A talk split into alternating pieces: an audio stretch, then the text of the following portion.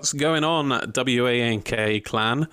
Who's that voice? I hear you ask. That is Tom the One Simpson. I am back uh, after a, after a couple week absence, and it's it's a lonely show today. I was expecting a I was expecting a bit of a a bit of a homecoming celebration. I was expecting everyone to be here to welcome me back to the show, um, but but if I could pick anyone, it would be you, Patrick. My my co-host Patrick is here with me. How are you doing, Patrick?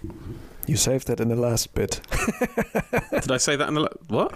No, you saved it in the last bit. You said like, Ah. but anyone else who could be here, yeah.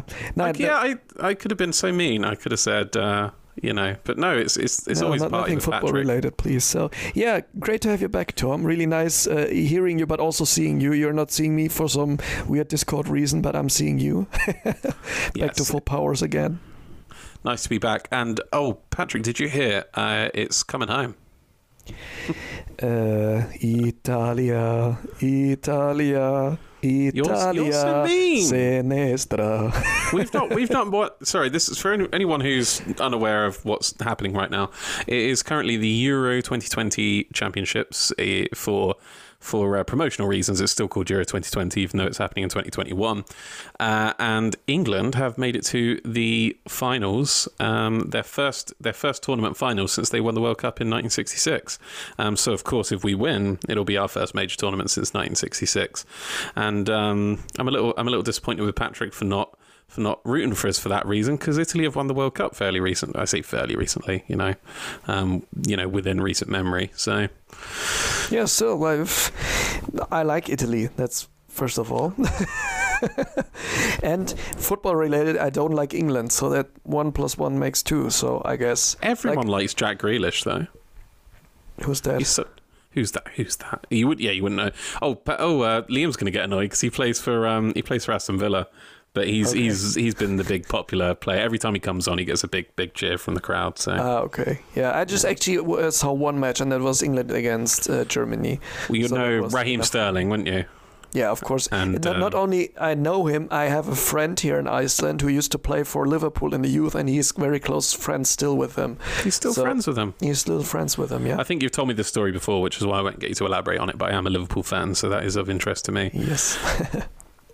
Anyway, that's not the sport we're here to talk about. We are here to talk about a little wrestling, a little, uh, little.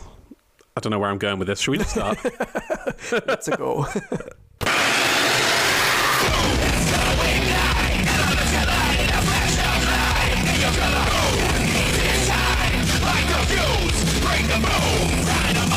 Grab a broom, fight raccoons, dynamite. Yes, it is. Uh, it's a. You, have you heard that? The uh, misheard lyrics of. No. AEW from, Dynamite. from who is that? Oh, it was on Reddit. It's uh, Liam's always quoting it. It's um, "Boom, let's go ignite." Getting paralyzed on a cask of wine. Give you for the boom, and then it's uh, "Grab a broom, fight raccoons, dynamite." Almost, always- almost as cool uh, like uh, the Dark Order with Cody Rhodes theme. Adrenaline in my soul. Something, something, Cody, Rhodes. Rhodes. yeah, perfect. Yeah, same energy. Same energy. Yeah, great. This was a special episode. This was Road Rager. Raging on the road. Um, and we started our show off with well, we started off with a with a full I don't know if it was a full crowd, but um, It was a full A- crowd. They were a proper out. Yeah. it seemed quite it seemed quite a small arena, I want to say, compared to what they used to do. To me, but- it looked to me like they, they cut off half of the arena, put the Yeah. ring and, and, and the entrance there, and because like when you when you looked further from the ring, I well, now the other side of the camera, because for some reason the hard cam was above the entrance this above time. yeah, I noticed that too. Yeah, and then you saw like the round thing, but also I don't know about the arena to be honest. Like some some arenas are shaped in a weird way also. Here's the thing. I think I think it is obviously it's a it's a gradual thing. So first they had the they had the fans come back, and then they had the you know you know they gradually they had the fake crowd and they had the real crowd, and it was just they've been gradually getting back. You know they were still at Daily's Place, but they had the crowd back. Now they're on the road. I think we're still in the transition period, even though this was the first one that felt like you know even a little bit like old Dynamite again. You know.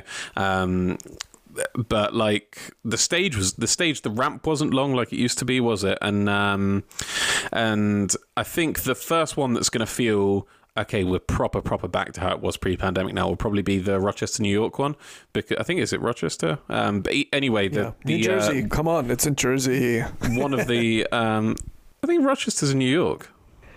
I think it was in. Jersey. It's, it's a, oh, speaking of which, that's a nice segue quickly Yep. because we're at the beginning of the show. The promotion is still on. Still nobody has messaged us to show they're from Jersey. If you can message us on WANK podcast, still got it, on um, Instagram or Twitter, slide in our DMs, give us some proof that you are currently in Jersey. Don't even have to be born there. Currently in Jersey. Uh, we will say, oh, and uh, WANK wrestling at gmail.com if, if you don't have social. Uh, WNK minus podcast at gmail.com. Might what? Yeah, the, the rest. No, uh, no. Wrestling. No, I was right. W- WANK wrestling at Gmail. Yeah, you're right. Shut Uh, up. You you you made you created that email. yeah, right. Um, yeah. If you can if you can slide in or email us at any of them, we will uh, and prove that you're in New Jersey. We will send you or we will get sent to you the first ever Anthony Ogogo shirt uh, because that's exactly what you'll want. Um, and because it's been uh, it's been so long and we still haven't had a winner, I am I'm going to expand it.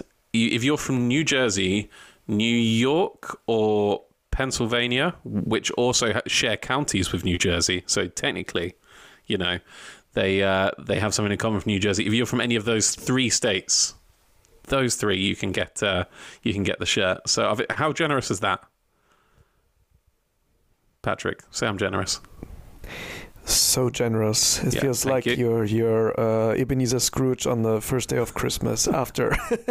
just gradually going to be just gradually going to be creeping across America until we realize that either Yeah. we don't actually have any American fans or nobody gives a shit about Anthony Ogogo. Or- that they don't even want a free shirt. or people listen to us with a uh, American VPN. VPN, yeah, that's probably what's going on.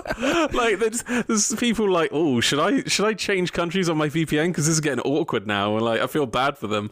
Um, no, New Jersey, New York, or uh, yeah, they've probably got a VPN based in New Jersey. I mean, I, got I some- have New like Jersey servers on my. VPN, so Yeah. But just yeah. just a, a little like uh, heads up again. Uh, the James L. Knight Center, where uh, the Road Rager uh, special show was now held in, is actually a theater. This is why it looked that weird. It's a theater. Ah. And it, as you see it on the picture and everything, so it was really sold out.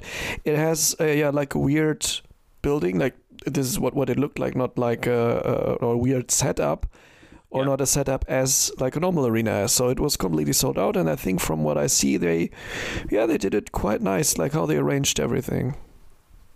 next week, I think we're gonna, you know, we'll, we'll see. We'll, we'll probably see something resembling the older stadiums when they go into Texas, I believe. Anyway, the first match of the night was a South Beach strap match between Cody Rhodes and QT Marshall. Speaking of Anthony Ogogo.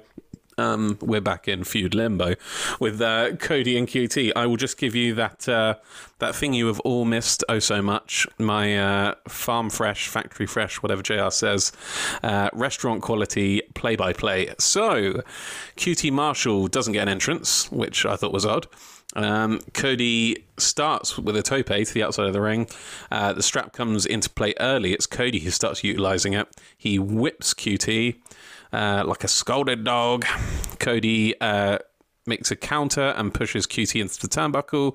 QT goes for a moonsault but gets strapped uh, out of the air. Cody starts with the touching the corners thing because they've got to touch the corners four times. That's how they win this stipulation match. But uh, Aaron Solo on the outside stops him, and Dustin Rhodes runs out to neutralize Solo, takes him out of the match for the rest of the match. Uh, QT hits a low blow and starts whipping Cody before attempting the touches himself. Um, at this point, I realized I don't think they've done enough to explain the rules of this match because. Um, commentary seems to be under the impression at this point what they're saying is that Cody can touch a couple sorry QT can touch a couple of the corners and then Cody's reaching for like the third one or the last one as if he can then take it That, that that's what it sounds I, like I they're didn't saying. but- understand it, like because the the strap matches in the past were different because there were also like like buzzers or lights Yeah. in, in the corners when you touched them, and I just didn't get it. It felt also like I was watching with you as usual, and we were also like, did they just make up the rules in between on Yeah. the fly different or so? I, did you notice they didn't introduce QT it as well? That's also weird. Yeah, they didn't. They didn't give a rundown for the. You know, maybe they did for the live crowd. I don't know, but they. Um, yeah, Cody touched two. Sorry, QT touched two corners, then Q, or is it two or three? And then Cody was reaching for the third or the last one. It's like, no, don't you have to start again? It's like, uh, Yeah, uh, and, you know, as far as I was like, concerned, it was when like the referee decided when it was under uh, interrupted and when uh, a wrestler had to start again. yeah, So it was Yeah. it was kind of weird. It was it was weird. It was a weird way of you know of putting it across. Anyway, QT gets busted open by the ring post on the outside, I believe, um, and uh, Cody starts counting the uh, the the turnbuckles again, and the lights go out. Um, now. I still don't know if this was accidental or not because something obviously happens later in the evening, something big, which we'll get to, which could mean this was intentional, but it didn't seem intentional at the time because it didn't really do anything to stop him counting. So it's just, I mean, they're going to play it off as if it was now, but um, it was very coincidental if it wasn't intentional, but I am not sure either way. Um, but the lights went out anyway and then came back on. Uh, Cody starts choking QT on the top rope um, with with the uh, with the strap.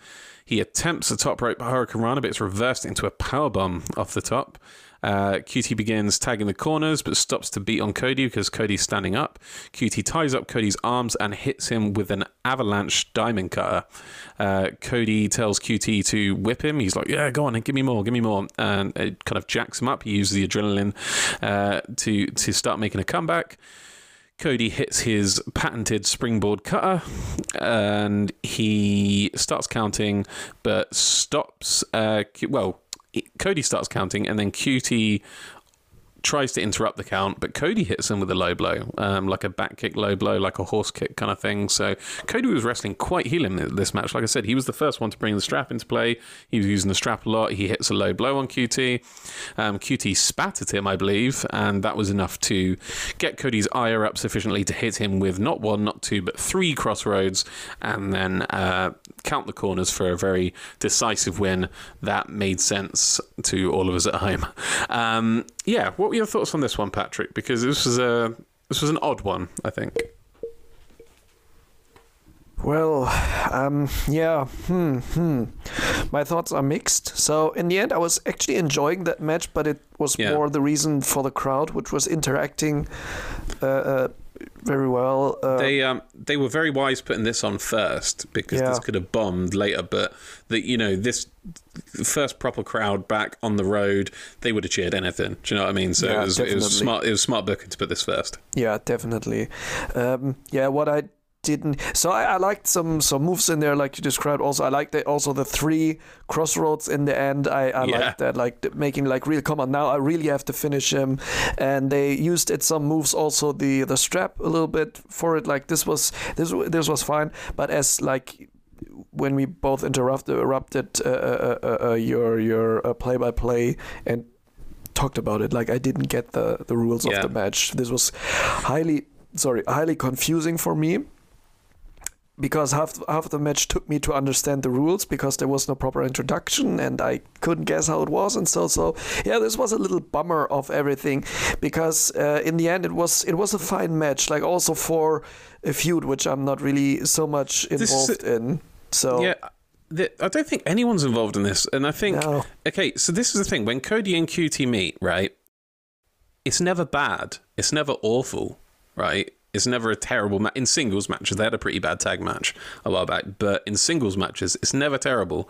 But no one's interested. No one gives a shit. And I, this after the singles match they had, um, I suppose was it following uh, Double or Nothing or just before Double or Nothing? I don't know. I can't remember. But they had a they had a singles match between the two of them, and I just feel like this this didn't add anything. This didn't feel like an escalation, and it didn't feel like a blow off. It just felt like another match between Cody and QT. It was like if you if you think of it like a like going up and up and up, it didn't feel like it went up. It just felt like it stayed straight. Do you know what I mean? The uh, in in terms of the the intenseness of it. It didn't feel like even with the strap, like you introduce a stipulation like a strap, it feels like I just they haven't really built it up enough. Like you know, he's he threw him off the top of a top of a bus. No, he didn't. He didn't. That was my head. That was my head booking, that's thinking Cody should have thrown him off the top of a Yeah, bus. right. Yeah, he got him on the top of the bus.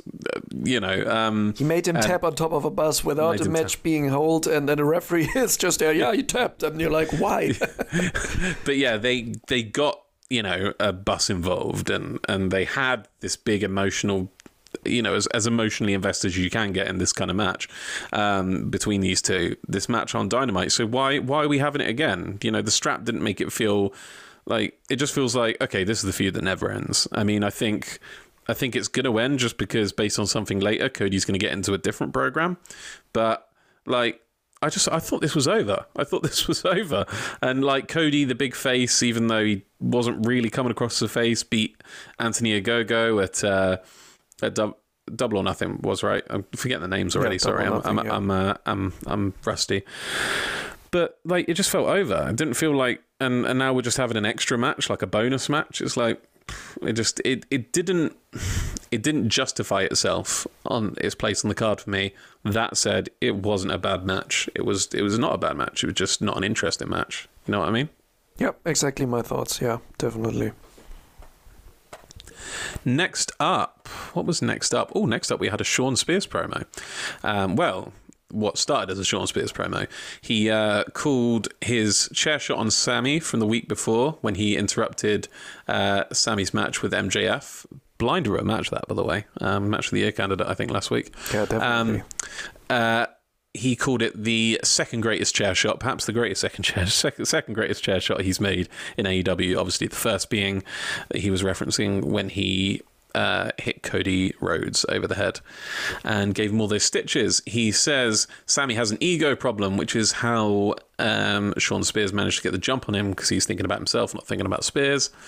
Uh, and then Sammy interrupts with a chair of his own, throwing a throwing a uh, a chair from just out of camera shot into Shawn Spears' head, and says "Gotcha, bitch," and uh, says that their feud is far from over. Um, thoughts on this, Patrick?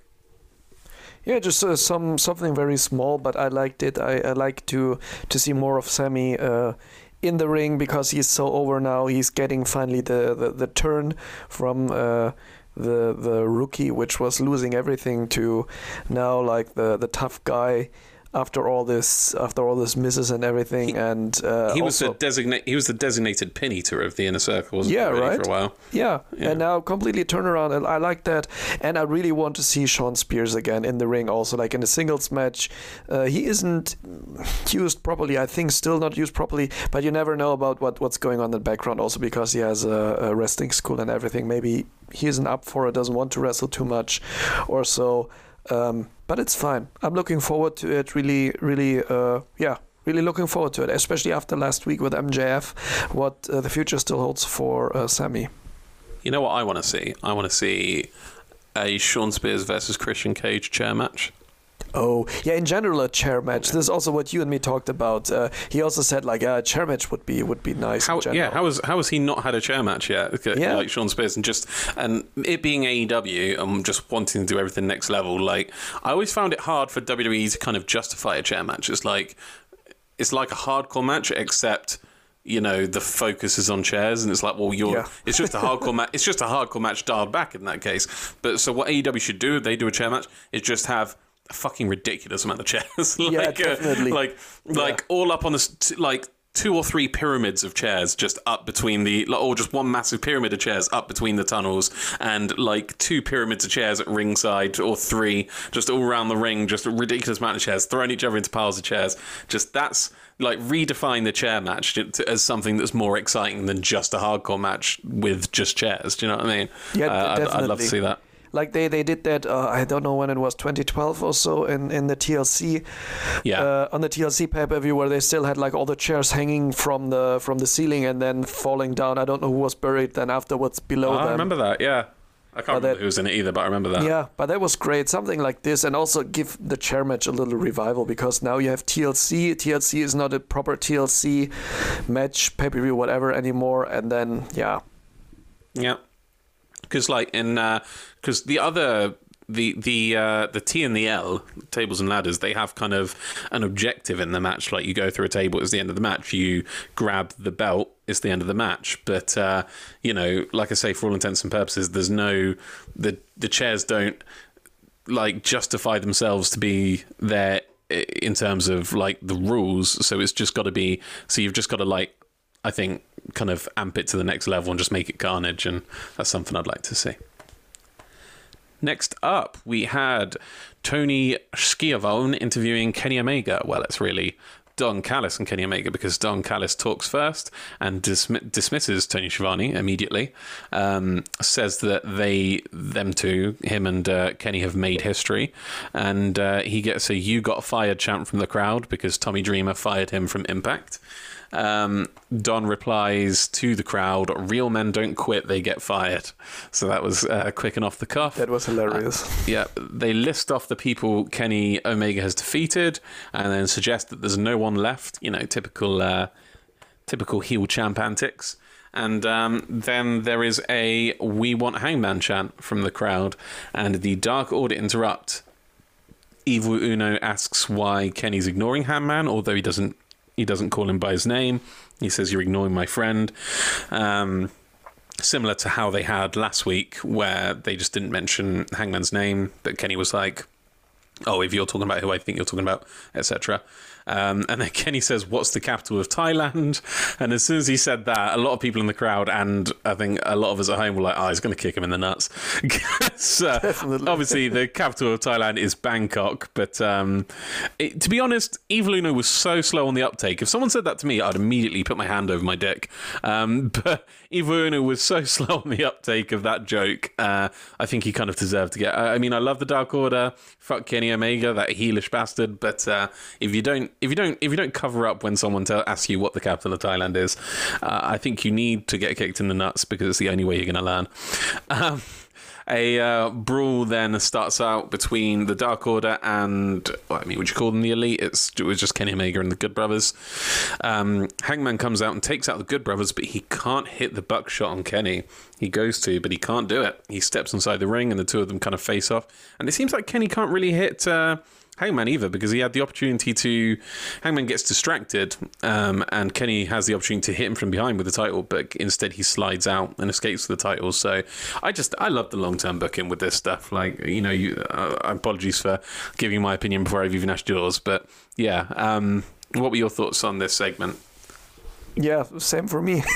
I love just the long term booking and I love this teasing. It was just just a small bit. They were standing in front of each other looking eye to eye and then going out of the ring. And also Hangman second time teasing the buckshot lariat before coming in the ring normally. That's the first time he did it was last year's Revolution after they defended the titles. That was quite interesting. Just a small reference, but still like very long term thing. And I really don't want them to compete against each other already at all out.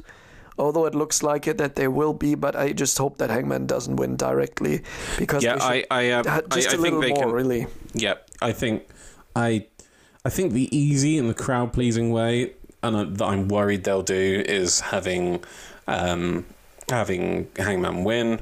I just I I think it can go longer. I just and I know the the payoff will be sweeter if it does. Yeah, And I think definitely. he, I think he should. I, I'm worried that they'll think they've already done the falling at the first hurdle and then coming back and getting him thing because they because the two of them faced off in the title eliminator tournament for the number one contenders. Yeah, um, exactly. That, that Kenny Kenny obviously won that match, and I'm worried that they're going to emphasize that as Hangman falling at the first hurdle. No, I want him to fall at the first hurdle at a title level, and then and then you know, and then you have this just emotional thing where he says to you know, he telling the kind of the Dark Order, see, this is what I told you guys, just leave it, and you know, and then just really kind of have this story on the road that they seem to be have been saving because they didn't they didn't hammer it back too hard at when they were at Jacksonville. They didn't hammer this storyline too hard because I think they were waiting to be on the road. So just you know, give us all the storyline we've been wanting for. We don't want it to be over yet. You know, let's let's have it for let's have it for Yeah. a while. Yeah, definitely. Also, um, Yeah, I think also that that's a, that's a good idea. Um, let him fail, then it would be the second time he loses against Kenny. Uh, make it the third where he wins against Kenny, and then really that that is for me. This is what I'm imagining in my in my uh, uh in my Mark dreams. That in the third thing, like everyone thinks, ah, oh, he's he lost again. He takes the the one winged angel, and then he kicks out, and then everyone knows, okay, now it's time. Now it's really yeah. time because I think like when when they face off maybe at all out Kenny hits the one winged angel, and everyone is just waiting. Will Hangman lay there, kick out, happen. and it doesn't happen? Yeah. Then you're like, okay, good. So yeah, that's that's what I'm really expecting. Um, but also uh, with the Dark Order. Um, or in general with with the win when Kenny wins that has to be like really dirty and not clean at all um, and also they have to have to be like huge turmoil around the ring, interruptions with the Dark Order, with the Elite, with uh, Kazarian the Elite Hunter. There has to be something like huge happening where so everyone is like, right now. Yeah.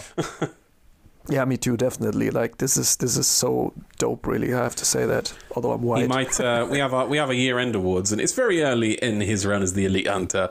But uh, I think it's an early contender for gimmick of the year for me, along with uh, along with God's favorite champion, Miro. Is uh, is definitely a potential gimmick of the year for me. Just how inflammatory and unnecessary it is. It's, and he's hilarious, as uh, you know. So yeah, definitely. Also, I'm I'm still waiting. Lana shows up one day, just walking normally with the ring. Oh, sorry, CJ Perry with him. Yeah. That would just elevate his gimmick even more. Yeah. Next up, well, next up we had JR interviewing Darby Allin and Ethan Page. JR says it's disturbing how they both want to end each other's careers and what's happened between and well, and asked them what's happened between uh, for it to reach this point. Darby says it's all because um, he, being Darby Allin, hit a point in his career in a year that Ethan Page couldn't hit in 12 years. It's pretty devastating. Um, he says it's not his fault that Ethan never left his hometown, that he married and had kids, and um, I guess stayed, you know, near a hometown indie promotion. Uh, he says that Ethan was complacent. He was a big fish in a little pond. Um, and he's just mad that Darby got to AEW first. Ethan says there was no lie in what Darby says, it's all true, but he left out one key part, which was that Ethan Page was the one that made him relevant. Um, Ethan kind of brought him into the business. Um, JR says he doesn't have an easy feeling about this upcoming coffin match they have, and Ethan says he's right not to. He shouldn't have an easy feeling about it. What were your thoughts on this little sit down interview, Patrick? Yeah, it was quite interesting. It got me now a little more invested because it wasn't just uh, like a face face face off in the ring, talking to each other, and then one hits the other with a finisher or so. It was just sit down, really talking, bringing bringing really good good points. Like it was more like like a panel discussion or so, bringing really good arguments instead of just saying, "Oh, I'm just going to beat your ass because you're a sissy." No, it was just like. Uh, um, I talked about this with Jack and uh, James two weeks ago that there is actually a video from the um, from the independent uh, documentary filmer uh, Kenny Johnson about just the feud they had in Evolve, and it's such a long thing, and I really like that they're jumping on that still and and keep telling that story. Um, it makes it a little more relevant to me than having uh, Team Taz a twentieth time against him and Sting or so. So this this feud feels a little more legitimate, and um, I'm curious to see what happens in the coffin match, like really how they build that up and everything. I mean, yeah, I am finally excited about about a uh, Darby Allin feud. Um, this, I think, the thing is, I think they dragged so much out at Daily's Place uh, because they just didn't want to there was so much they didn't want to pull the trigger on, you know. So this is probably why we had stuff like, in hindsight, it's probably why we had stuff like Sting coming out and doing the same thing every week, and yeah, because they were biding their time because there's so much stuff, and I think we'll thank them for it. There's so much stuff they did not want to just pull the trigger on, uh, like yeah. I said, and also the last when weeks it when, when it was on, on Friday, and so like yeah. you could definitely see there was a filler. There were really lame episodes, nothing big happening. Oh, they were bad. I, I yeah. call that the Dark Dynamite era when we had about three or four weeks. yeah, but it, it's definitely true because it was more dark talent also in the main event, and so like there was really nothing going on, really big storyline wise. But um, in the end, it was really worth it. Also, that they waited with what we're coming to later with the debut and everything. Uh, that's yeah, that's just just awesome that they waited for that. Next up, Let me check what we had next up. I wasn't ready, sorry. Next up, we had Wardlow and FTR versus Jake Hager and Santana Ortiz. Um, I, I quite enjoyed this match. It wasn't. Uh, yeah, I'll, I'll give you a play by play and then I'll give you my opinion. So, Dax starts off Yeah, please, sorry, please do it play by play because I'm just reading also through the notes here, and I cannot recall anything from the match. I'm, I'm really, I was there, but I, I didn't save anything in my memory. But just keep on going. Well- Maybe I'll just recognize something. Well, uh, let me see if I can jog your memory. So, Dax started strong with the Lou Thesz press and punches. I think it was Lou Thesz press. I think it might have happened off camera, but he was like he was he had mounted um, his opponent. So, I uh, I assume that's what happened. He battled, uh, especially considering their uh, their technical background. Dax Harwood started out strong with the Lou Thesz press and some punches. I assume it was the Lou Thesz press because I think it happened off screen. Uh, Santana uh, was the victim of that, and he battled out and hit two amigos, not three amigos. He hit two, and then the third amigo replaced with a German suplex. Ortiz gets tagged in, and Santana hits a moonsault off his back. Um, Cash comes in with a nice powerbomb counter on Ortiz. Ortiz is isolated in the Pinnacle's corner, and Wardlow comes in with a gut wrench powerbomb. Dax is back in, and Ortiz catches him with, I think, a cutter. Um, my notes are a bit jumbled. Apologies. The Pinnacle gather themselves outside of the ring, and FTR ring the bell as if the match is over. Um, it of course wasn't. Aubrey, Aubrey Edwards was not falling for those shenanigans. Santana and Dax uh, both get into the ring, and the inner circle isolate Dax with some quick tags before he counters on Santana with a spinebuster and tags in Wardlow, who hits two suplexes on Santana. The Pinnacle hits some quick tags that end in a cutter reversal from Santana. Ortiz comes in off the hot tag on Cash, um, and Santana hits a cannonball off of Ortiz's back, followed by a big slam on Cash from Hager. Really nice big combinations, big tag combinations from FTR, but they only get a two count. Ortiz hits a brainbuster on Dax and tags in Hager, who locks in the ankle lock on Cash Wheeler. Hager hits a boot to Dax, um, who tries to break up the ankle lock, but then he calls Wardlow into the ring.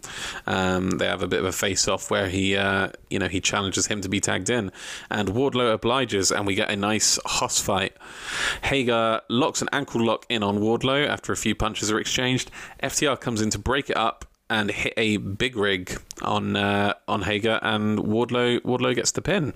That sort of came out of nowhere a little bit for me, but the action itself, especially uh, Santana Ortiz, I really enjoyed. Um, after the match, Konnan, who uh, was in the corner of of the inner circle, comes in with the Mad Ball. Um, he's swinging that around at all three of them. Uh, Tully, Tully Blanchard, however, chops his leg out from behind, and the Pinnacle leave the ring unscathed. Well, unscathed in terms of after the match. Um, Patrick, have I jogged your memory at all? If you remembered anything from this match? Just a bit, yeah. Okay. But Tell I me what you remember thought that, of what you can I remember. liked it. I, I remember it that. I liked it. Yeah, it, it wasn't bad, and uh, I liked also that that Konnan was there, uh, especially or that it Always seems nice to to see be him. there. Yeah, really cool. Like I also said, like yeah, last week the episode you will never hear it. Unfortunately, thanks to te- technical difficulties, also in the Yes, we didn't address that at the beginning of the show. yeah, sorry for that, we- but in the post production, it turned out it was complete shit show. Um, yeah, It was But no one's fault. What happens? Liam. yeah, this just happens uh, sometimes, but you know, you have us back here. Um, yeah. Uh, I love that Konnan is there. It's like a little uh, reminiscence to the LA, LAX times. And I just hope he's a little longer there. I don't know. If he's under an impact contract or so, I don't know really. Uh, but yeah, I thought he was with um, AAAR, not not Impact. Yeah, or maybe I mean, I am I haven't Yeah. keeping up with his career, so Yeah, I, I me neither. So, but yeah, I'm just happy to see him there. Um, I like the Or match in general. I'm What I, sure. what I, what I can recall, and um, I'm really curious to see still like where this big feud will end up because they might have a third uh, stipulation match, and yeah. Yeah. We'll see whether it just ends. That's all I can say right now to all all this uh, uh, thing going on. Really, I mean, obviously Wardlow and Hager were only in the match because they're they're protecting Santana Ortiz and FTR because they've obviously got a two v two match, you know, at some point, and so this Yeah, is think it all a clever way of extending it. So you you know, um, a clever way of kind of extending it because Hager and Wardlow is a feud that isn't isn't uninteresting either. So if if you're going to in- include people to um, in the match to take the pin and give the pin, um, that's quite generous, really. Do you know what I mean? Wardlow and um, Wardlow and Jake Hager. It's quite a uh, generous feud, and and in a way, also they protect pre- protected those two for a future match because it was FTR's interference on Jake Hager, um, kind of a cheat to win sort of thing. They weren't the legal men, so um, you know, semi cheating because you know there was no weapons or anything involved. Um, but yeah, I Just just just imagine, sorry, just imagine they could do a whole dynamite extra show just inner circle versus uh, the pinnacle with four matches. Just I mean, I'd like it, that. but I, Yeah. I'm worried that I'm worried if they did that whole thing that you get people kind of complaining it was the inner circle versus pinnacle. uh, You know, that the feud's gone on too long. That I mean, just by having it in one night, I think it would oversaturate people to the point where they might like any kind of minor complaints they have about the Yeah, rivalry. They might exaggerate, but I'm really enjoying it so far. Yeah, but if if if this would end the feud, the final night, like Yeah. really really end it, Yeah. this would Have a special- draw yeah. attention again, and everyone's like, okay, a final time, the matches sound really good. Now just let's end this here, and then you're also invested because you know it's over. They will fight till Yeah. someone bleeds. So the end, everyone the will last- bleed. This but is the uh, last yeah. one, yeah. That'd be good. I like that. They um tell you what though, the only thing is they'd have the before um uh, you know with Santana Ortiz versus uh versus why the FTR? Sorry, I don't know why that that slipped out of my head for a second. It would be four matches, wouldn't it? Because it would be Santana Ortiz versus FTR, Wardlow versus Jake Hager, uh, Shawn Spears versus Sammy Guevara, and MJF versus Chris Jericho. So you'd need a fifth, maybe um, Konnan versus Tully Blanchard. How about that? that, that is something I I don't know. Uh, would Well, I would could- I I like mean, to see that? It would Tully- be uh, also quite interesting, just for five minutes or so. Just yeah, five minute match. Just have it have it as like a a hard a street fight or something. I don't know, but like um, I just I just I would like to see Tully Blanchard in his uh, in his kind of tracksuit again, and you know FTR kind of jacking him up for a match. You know, the hands on his shoulders are like, "You got this, you got this, Tully." Like, like, and just have some training montages of Tully training for a street fight, which isn't his kind of thing. And then Konnan just like beats the shit out of him with a kendo stick or a mad ball or something. Oh, Gets the yes. pin on him. Yeah, that that'd would be, nice. fantastic. Yeah, yeah. Next up, we had um, a, a little section um, with the Good Brothers talking about Jon Moxley. The Good Brothers say they have a problem with Moxley holding the title, this title being the IWGP United uh, States title. Um, and mention about how Kenny Omega was the first one to hold it and it belongs with the elite.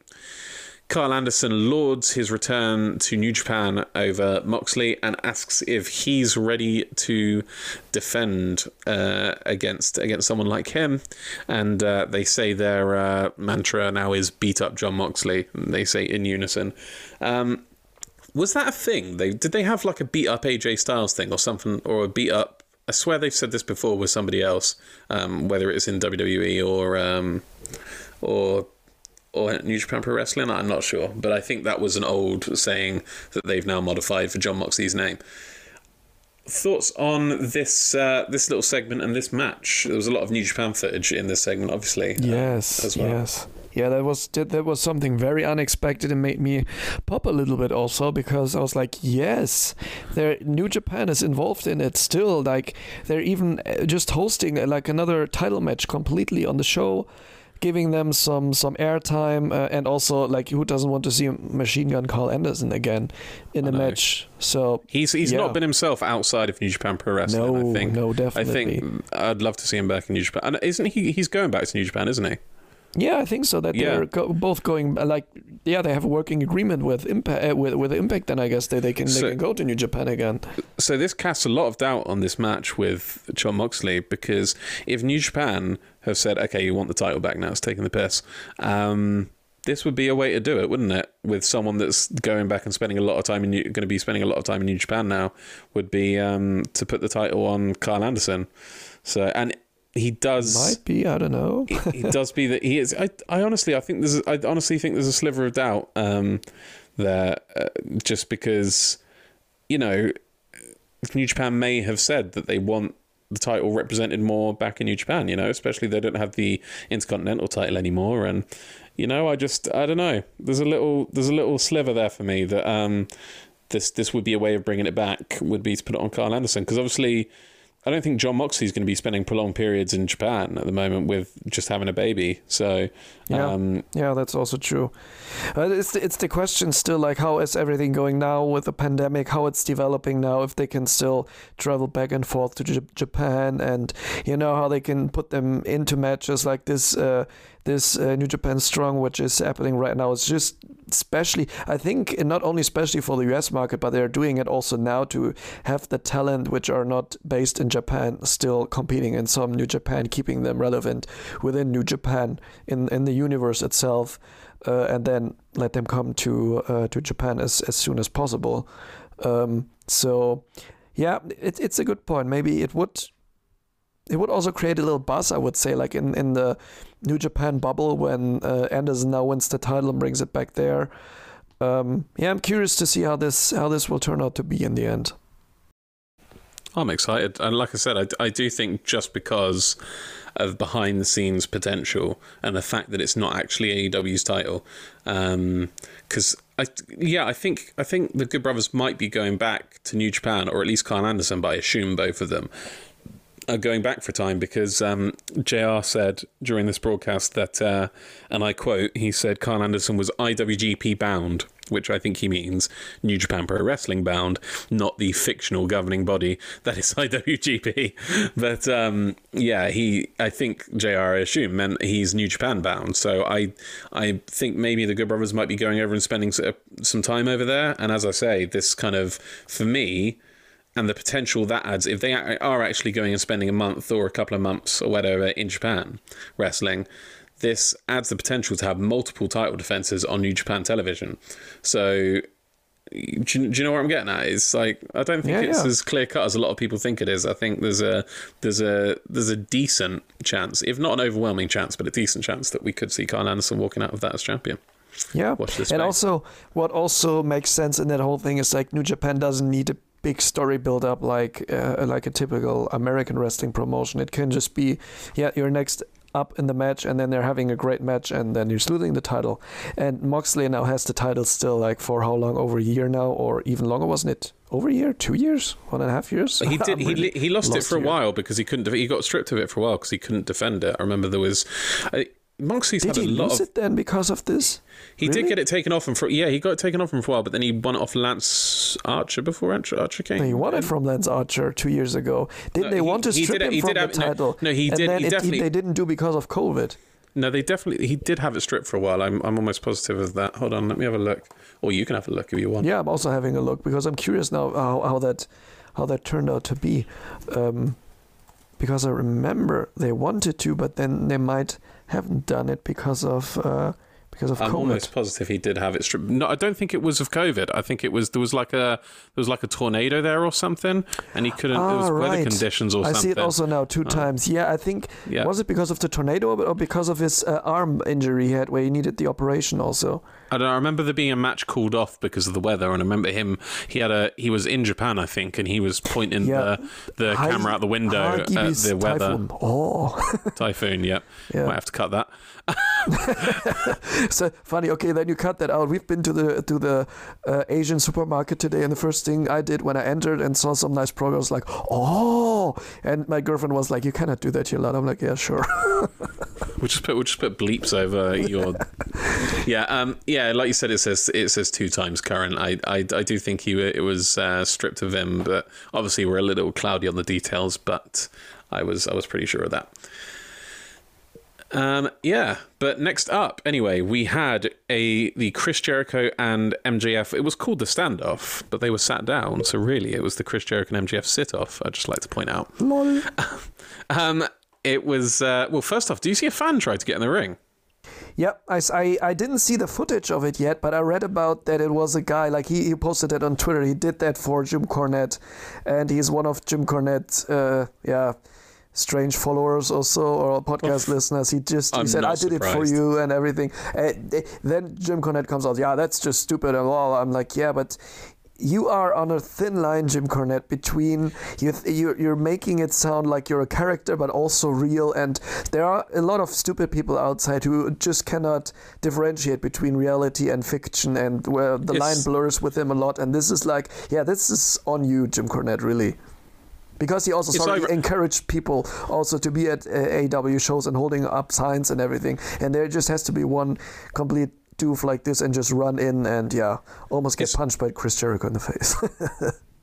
it's ironic that um, okay, so for one thing, it's ironic that uh, Jim Cornette he's he's uh, he's very big on politics. He's a big Democrat, and he is the Donald Trump of wrestling because he will give these dog whistles to his crazy fans, and um, and then they'll go do you know crazy shit um, and then he'll say, "Oh, I never did anything. You know, this is I never told you to do this." And that's um, that's a very Trump-esque thing to do. To you know, to to stir the pot and tell people to go buy tickets and to cause a problem, and then just be like, and then when someone gets shot or something in real life, you know, in the Trump situation, or when someone gets a fan tries to attack wrestlers in wrestling, uh, they're like, "Oh, I didn't tell him to do that. Oh, you know, that's uh, don't put this on me. You know, you're just persecuting me again." Um, so he the, that's the first kind of bit of irony. The second bit of irony was that this apparently Jim Cornette fan of all the uh, of all the people he could have interrupted, he interrupted um, Chris Jericho and MJF, which I think are both guys that. Um, I would I would suspect uh, Jim Cornette to be a fan of because I mean I think he thinks Chris Jericho's sold out, you know, um, but I think he's I think he's a fan of Chris Jericho's body of work before AEW, and I think MJF is also MJF's a throwback. Do you know what I mean? He doesn't. He isn't MJF. You one thing you can never call MJF is a flippy shit wrestler. Do you know what I mean? He's not. You know, you can never call him a spot monkey. Um, and he's you know he's absolutely scathing on promos, which is you know he's he's old school. Um, so I would have thought that this would be this was a weird a weird choice of segment to interrupt if you were doing it for Jim Cornette. Do you know what I mean? Yeah, that's a very is, good point. Like you said, like yeah. MJF is the classic heel wrestler who is just doing as much as he needs to do to win. Um, mostly cheating, and uh, yeah, I would have also expected more like a Young Bucks match or anything. Young Bucks or Orange Cassidy, or yeah, you know, yeah definitely some something like this but not yeah but in the end like what, what i read also online this like what this guy wrote on twitter and he's just bananas but Kenny Omega posted a very good good tweet also like yesterday or so where he also said that it's just like uh, very irresponsible from um, from Jim Cornette. So he didn't say yep. that directly, but it was very irresponsible. And this is what happens, and we need to stop that because this won't That's be the I mean. last it's just, time. Then it's it's dog whistling. That's what yeah. he does. Do you know what I mean? And He's a good comparison to. Trump also because yeah. this is like com- like uh, in, in just in the base of America or in, in the bubble of America. This is definitely Trumpism at its finest. And uh, like I said, it's ironic that he's such he, he, hates Trump, so he would hate that comparison because he's yeah, a big definitely. Democrat. But like it just shows no matter what you're uh, kind of political affiliation is. You can still be an extremist dickhead, and the fact, and it's just Jim Cornette has channeled that into his rest, you know, into wrestling. He's kind of brought that to wrestling rather than actually, you know, it being a political thing. I mean, that's wrestling is politics for him. Do you know what I mean? So yeah. And, and, we just and we just, we don't want the kind of partisan dirtiness that's in American politics to be in wrestling. Yeah, um, exactly. Which, we which just want to have like this, to, you know? this this thing we can watch, which we can enjoy, and can can take us away for 90 minutes from uh, from the real life struggles and all the shenanigans yeah. going on there. But just on on the other note, this this is also a point now where I'm like, it's so sad because Jim Cornette actually is a very good wrestling guy. He knows the business oh, a lot. Gotcha. He he did so what, many great things. Manager, booker, announcer, everything. Just so great. He's he's um, responsible for that New Jack promo that uh, you know is resurfacing recently with the uh, with shout out to my boy OJ or whatever. That was Jim Cornette that was behind that, yeah, I believe. Yeah. He's he apparently Jim Cornette. I think it was Jim Cornette stopped him before and, and went, "Listen, say something about OJ." so it was like, and that's just yeah, genius. Right. It was nuclear heat. Yeah. Like, and also him being that's two less white people we got to worry. um, also on Dark Side of the Ring, what he what he uh, tells there for stories, like he's legitimate, really good storyteller, and he tells that with yeah, just a uh, whatever I cannot pronounce that word, another word I cannot pronounce in English, but he is just so uh, uh, legitimate when he when he talks there and and and is is a good like is a good uh, witness from that time. And then on the other hand you listen to that podcast or what he posts on and you're like what what is where, where did you take the wrong turn man? Like I also that's also a funny thing. I, I, I met him at an MLW show uh, but I was standing in line for for for a meet and greet and then before I could just meet him there someone was there holding me like a a, a, char- a charger like a credit card. I was like here 30 bucks if you want to meet him like no but i was just standing there i was just like oh we can meet him and then he was talking to everyone he was super nice he was taking photos as super chill guy and then I've heard I've heard it's a bit of a work to be honest with you. yeah of I course bet. it's a, it's uh, everyone is a work then there like when when they are when they are standing there but on the other hand you have this guy he's just making causing this controversy just to sell you know hmm. that people are here's the thing: if he if he wasn't to his podcasts it's it's because it yeah it's because it makes him money. I think i think if it wasn't making him money we we would possibly even be seeing jim cornette as ftr's manager and uh, how cool would that be in aew but you know he, Yes, if it wasn't if, if being a if being an asshole wasn't making him money he'd probably kind of swallow any pride he has if any of it's actually real. And um and and just fucking be involved in the wrestling business. Like I just I don't understand how you can be in Ring of Honor, how you can be in Impact, how you can be in um, MLW, yeah. and and say you're against this style of wrestling and be so involved in these places over the years. And it's like, dude, this was he he was in Impact. Uh, uh, during Ultimate X, like he was the booker at Impact when they had Ultimate X matches. It's like what what, like he'd have fucking loved to have a Young Bucks back then. It's like oh, it's, it's Yeah, just, right, It's, right. it's bullshit. It's bullshit. Yeah, and he was there in in uh, OVW when CM Punk was big and everything. He was the bigger there, Batista and and uh, and uh, Brock Lesnar feud and everything. He was there. He was responsible also at that point. And you're like, what what happened? Like, if he wouldn't Like have said, that you can't- controversy around him, then we would definitely see him AEW or Impact still, and this would be great. Yeah. To be You- you- honest. like I said, you can't, you can't.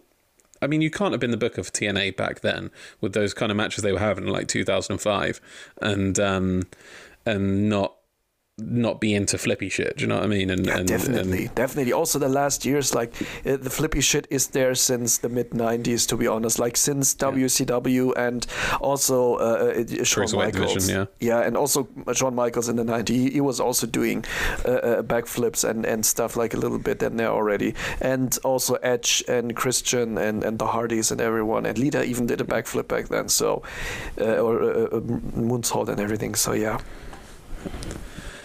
Oh, anyway, I was about to say next up, but we actually haven't talked about the segment yet. We're talking about the fan. um, after the fan tried to get in the ring and uh, Jericho tried to clock him on, um, he, I, I love that he almost elbowed him. It was like he almost hit the Judas effect for real. It was like he didn't do the spin on it. And that's was the like- first time where I would le- legitimately would say, okay, that's that's a decent move. Yeah, I, Yeah. I buy it. Um, MJF says that. Uh, well, first off, he uh, he MJF being the awesome heel that he is. Um, manages to play off the the guy trying to get in the ring and kind of dares more people to get you know makes out like it it was uh, uh, a fan like he had nuclear heat again the fan was trying to get at him um, and like dared more people to come at him in the ring which is just perfect. Like the dude's so good um, such a good heel. Um, uh, well, MJF then says that Chris is groveling for another match, and it's sad that he's uh, he's groveling for a match when he's already beaten him twice, although once was uh, with his team. Jericho stops a Y2J chant because the crowd start chanting Y2J. He says uh, he says Y2J died a long time ago, um, and then uh, tells MJF that he should have let that and I quote that fat bastard beat beat your ass, which gets a which is referring to the fan uh, the fan that tried to interrupt, and a big cra- a big cheer goes up in the crowd. Um, so like expert work from those two because I don't know whether the guy was actually coming from MJF or whether he was coming from Jericho or whether he was just going to run in the ring and just be an idiot. Um, but they kind of on a dime just played it like this was an incensed fan coming from MJF, which is what you want. MJF's had water thrown over him. He's had, you know, this is that's that's it was just good stuff. Um, but you know they didn't even need to say anything to each other, and that's how they played it. Um, uh, anyway, Jericho says that another match with uh, for another match with MJF, he'd stand in front of a Mack truck, he'd swim with piranhas, or even, uh, God forbid, have sex with MJF's mum. And um, and the crowd start so chanting. good. the crowd start chanting, and I, I love that they chanted this because I know Tony Khan has been known to come out and tell them Yeah. not to say f bombs, only shit. But uh, they could not resist, and there was a "fuck his mum" chant from the crowd. and then um, White and oh, I almost said Y2J then, and then Chris Jericho uh, followed up with again, like he's like he's done it before. Um, MJF says that he used to look up to Jericho, um, but the crowd aren't letting this go and start a "He's Your Daddy" chant about Jericho being MJF's dad. Um, MJF says Jericho made Moxley wrestle every member of the inner circle um, before he got to him, and that he's going to follow his example as as a dose of karma for Chris Jericho, and that Chris Jericho has to beat four people of MJF's choosing. Notice that he didn't say the four members of the Pinnacle. He just said he said I'm going to tweak it a little, and you have to beat four people of my choosing. Did not necessarily say the pinnacle, so we might have a surprise in there. Um, four people am I choosing, and the stipulations. I believe he said he gets to choose the stipulations. Um, and Jericho says he's going to uh, accept the the challenge because he's the god of god of battle. He's the god of war. He's the god of you know thunder. Um, he's the god of all this stuff. Um, and that he's going to ruin. There was a lot of talk about mythology. Um, they almost got a little bit off track with that, but it, it came around in the end. Um, and uh, Jericho said he's going to. Uh, He's going to ruin MJF's life, get and uh, MJF gets some cheap heat by insulting the town, insulting Miami, um, and says the deal's not done until they shake hands. And you think he's going to pull some fucky shit, but uh, it's Jericho that holds onto his hand while uh, while they are uh, shaking and hits him with the Judas effect. What were your thoughts on this segment, and how surprised were you that no one went through the table at a contract signing? Yeah, that's that's really good. Yeah, it's but it's not WWE in the ruthless aggression era, so. yeah, but yeah, I like that uh, a lot because for me it was uh, it was like again uh, another face off and contract signing, la la la. But in the end, the back and forth between them, like I could have expected it to be honest, that it was really good. Uh, not only that, the they also talked about the the fan that was about to enter the ring or just disrupt them, but also that he said like I would even sleep with your mother, and then yeah, that was just just great. Um, yeah, I can't just wait for the match because they know how to build, build it properly, build the heat for it, build uh, the um, how would you say like the the anger, the the the Momentum. Yeah momentum, and also disliking each other so much it's legitimate. You feel it. I said that words too much today, by the way. You can put a legitimate counter in if you want to, and drink always. So at the end of the episode, yeah, yeah, that's another challenge. If you drink every time I said legitimate, you can rewind and then do a breathalyzer test, and if it hits over 2.0, you get one thousand dollars from me. They're, Okay, uh, that's binding I should have said Legally no, I should have binding. said just just take a liquor with up to sixty percent and don't get like one hundred percent alcohol, so you're passing out directly and just getting I, uh, a picture from the uh, uh, emergency room or so. Now, just going back to it, uh, yeah. I just feel it that they're hating each other, and they built that up over the last year so much and so good for me. Um, and the Yeah, doesn't promos were good. No, it doesn't feel. It doesn't feel. Also, it just still feels fresh.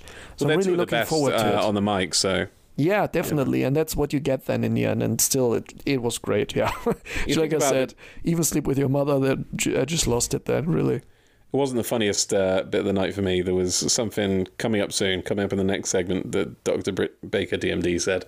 But uh, yeah, no, um, yeah, I, I mean, you think back at the moments from this feud slash, you know, before it was a feud. They obviously had the dinner debonair, dinner debonair, and um, all that stuff, and uh, yeah, it's just and the thank you from being pushed from the cage. It's memorable moments, and that's what you want from a feud. And like, I don't know, this has been. Um, this has been probably the AEW's kind of defining long slow burn because we talk about like rivalries, like great rivalries that AEW have done. I think I probably said on this podcast a while ago that AEW really only had one great rivalry, and that was um, Kenny Omega versus versus Jon Moxley. Um, that was kind of their defining rivalry. Um, but I think you could probably add MJF and Chris Jericho to this list now as well. Um, I think those two are the kind of the defining the defining rivalries of AEW. So you know, like the uh, kind of the Stone Cold and Rock and the Do you know what I mean? Um, I think, and the kind of Edge and Cena. I think, I think so far in AEW, Yeah. you've had you've had the Kenny and Mox, and you've had the you've had the um, MJF and Jericho, and it's fun. It's fun to be to be kind of appreciating it while it's still going on. You know. Yeah, definitely, definitely, and being being alive, being That's like It's a low bar, Patrick. that's a low bar. Being alive. Oh yeah, I achieved something in my life. No, that that, that, that we are that we are witnessing it live and not like in rewinds and and look Yeah. backs all the time. No, we're Yeah. just in it like in a real. That's what I mean. Because sometimes you don't appreciate these things until afterwards. Yeah. But like this, you can say, "Ah, this is good." I mean, you know. And there's still some room for more if even if the feud is over in, in a year or two when they're meeting up at some point when I don't know MJF wants to win the world title from Chris Jericho then again for some reason or he wants to win it from who has it then and then Chris Jericho interrupts and there's such so, so much in it which which can still happen so it's a bright future ahead of us still. Next up, I alluded to it a minute ago. We had the uh, a little a little powwow. Tony Schiavone, I think it was, um, had a little interview with Dr. Britt Baker, DMD. Um, Britt says she was forced forced to take part in a match that nobody wanted to see. That was her and uh, Rebel versus the Vicious Vixens. Um, Nyla Rose and Vickie Guerrero the other week, where she went through a table. She says uh, Paul Rebel was forced to enter the ring in unsafe working conditions, and this was kind of a segue into shooting on not uh, not not Nyla Rose and Vickie Guerrero, but Tony Khan. She said Tony Khan put. Uh, Put Rebel in unsafe working conditions because, um, you know, he made that deal with Vickie Guerrero uh, because Vickie brought in Andrade. Um, so Vickie got the match, this tag match that she wanted with uh, Britt Baker and Rebel. Um, Dr. Britt says that Tony Khan should feel terrible um, and that she makes him millions um, and says, oh, that she almost died in this match when she went through the table. And then said, probably the burn of the company's history um, and said, enjoy your blood money, and then suggests maybe AEW should run a show in Saudi Arabia. That really came out of nowhere, right? Uh, I was, I was just like, I was, I was home and went, holy shit! like, I couldn't fucking believe it. I was like, that was just so unnecessarily brutal. I loved it. Um, and uh, she'll, Dallas is apparently called the Big D. Um, first I, I heard about it, and Yeah, says they'll true. change they'll change the nickname of Dallas after she's been to the Big DND. Crowd did it along with her. She's so over. She's uh, she's she's the anti-face, isn't she? There's you know it's the heel, and they're still a heel, but everyone loves them. Everyone's cheering them, and they're incredibly over. And like you get you get heels that they're gonna get booed. You know they're like MJF. Um, and, Or and Kenny WWE also. yeah, Kenny. Um, uh, but WWE specifically went through a period where all their heels that were kind of good wrestlers got cheered, like Kevin Owens and and stuff like that. And I think it was kind of during the Super Cena era where like they weren't they weren't making any kind of decent faces really. Um, and and I think a lot of the wrestlers didn't really like the fact they weren't getting booed because it felt like they weren't doing their job right.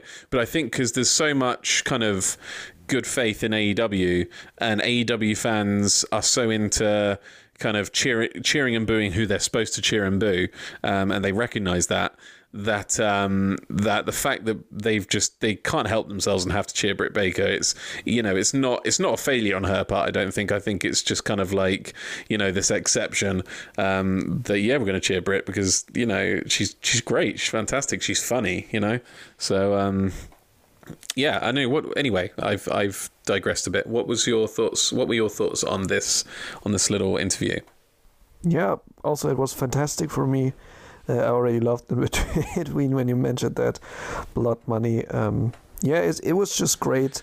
Didn't um, Um, sorry to cut you off. Didn't Yeah, CM Punk tell the Miz to s- suck a blood money covered dick on Twitter, and then he was forced to delete it or something like that. yes, yes, yes, yes. I heard also, and weren't they they they, they uh, sharing that still on on the Sweat Circle? Also, I think there's somebody uh, uh, had that still like recorded or so. I mean, internet nerds are always always quick and record that just to make sure when it's when it's Oh out yeah, every, but everything yeah, you put on the internet's there forever. yeah, forever. So yeah, just just great. Ask, La- ask uh, Lars. That Lars was that his name, Sullivan, Lars, yeah, right. Lars Sullivan. Yeah, the Yeah. um, yeah. He he he. I, I'm not talking about the videos, by the way. I don't like mentioning that. No. He had some.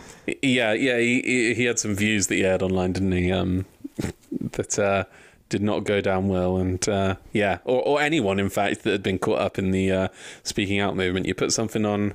Put something out on uh, on the internet. It's it's gonna stay there forever. So life lessons. Yeah, definitely. Um, yeah, also thinking about our podcast here right now. Hmm, what I'm saying now. So Yes, with your Japanese impression. yes, it was a. You'll be a job. In, you'll be a job interview in like uh, in uh, in two years' time, and they'll be like, "Explain this," and then they'll hit a button, and uh, this podcast will come on. Uh, yeah, coming back to the segment really quick, just great. Looking forward to it in uh, in the next weeks. In, in the next match uh, in two weeks, she will have uh, yeah another match against Nyla Rose. Um, was it in three? No, in two weeks. And um, yeah, just how over she was with the crowd. What you said, it was just just great. And that's what I'm more looking forward to because the interaction with the crowd is the most important thing happening right now after this long period of no crowd. But yeah, she is uh, one of one of AEW's big stars. I think now. Um, I just yeah, I I, I think uh, I think the titles are all pretty much on the right people at the moment. It's uh, it's great to see, and it's just a lot of you know who your champion is and how charismatic they are. It really matters, and uh, you know what they've got going at the moment. I mean, it's all heel champions, isn't it? Um, but uh, you know they're they're also charismatic that it's so, it's so much fun. Like obviously Kenny Omega and the Young Bucks and True. I just had to think Mi- about it. Sorry, they're all heels. Miro's, yeah. Miro's promos are hilarious, and um, obviously you could say that Brian Cage is kind of turning face now, but I've never considered the F- FTW title a proper title. So it's funny that it will be being defended though, um, and we'll talk about that in in a little while. Next up, we had Matt Sydal versus Andrade El Idolo. Andrade comes out in a mask, and I'm trying to think back if this is a La Sombra thing or um, I, I I'm unsure. But anyway, he starts. He takes the mask off. It's like a black kind of gimp mask, um, and he starts out with some chain wrestling with Seidel. Um, Sydal seems to be getting the better of him before uh, Andrade hits a twisting brainbuster. Andrade goes up to the top rope, but Sydal catches up with him, and they're both on the top rope. Andrade knocks him off the ropes and hits, uh, what would you say, a Kota Ibushi moonsault, where he uh, where he did a uh, backflip and uh, Sydal rolled away. It's it's it's it's a you know it's a typical move of Kota Ibushi's arsenal. Yeah, right. I, I was that was what, I- what I was thinking. Like somewhere I know it from, but I didn't Yeah. know. Sydal rolled that. away and uh, Andre landed on his feet and then hit a standing moonsault, and it's something Kota Ibushi kind of does a lot. Um, Andrade, uh, yeah, yeah, uh, then hit the. Sorry, fuck, I was reading the same bit again. Cut this little bit out, James. Then we get a standing corkscrew from Sydal. Sydal hits a big kick after some back and forth and goes up to the top rope. This time it's Andrade who knocks him down and he tumbles to the outside. Um, at this point, Excalibur calls Andrade a free agent, calls him the hottest free agent. It's like, why are you calling him a free agent? Because he's he's signed now I for never- AEW. yeah, I a big thing that, about that. really. That's so weird. Um, we get an Olay chant from the crowd. Olay, Olay, Olay, Olay. So apparently that's an Andrade thing as well, not just a uh, an El Generico thing, a Sami Zayn thing. Um, apparently they're the same person, but uh, I've yet to see proof. uh, then we get an outside in drop kick, I think you'd call it, from um, from Andrade. He kind of whips himself uh, over the springboards himself, sort of from the outside of the ring uh, to a drop kick on the inside of the ring. Um, then he hits the three amigos, and an Eddie chant goes up.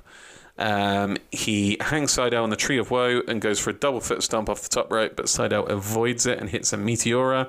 Um, Andrade dodges an attack from Sydal and drives him headfirst into the, the bottom turnbuckle into the corner and follows up with his finisher, which is apparently called El Idolo, which is very confusing because that is also his name. It's like if Cody Rhodes had a finisher. I mean, he does have Crossroads, but it's like if his finisher was called Cody Rhodes. but anyway, no, no, just roads. yeah, right. He hits uh, he hits El Idolo for the three count. Um, then after the match, Andrade puts a submission on Sydal with his belt, which I found a little bit weird. Um, but yeah, as for the match itself, what did you what did you think of this, Patrick?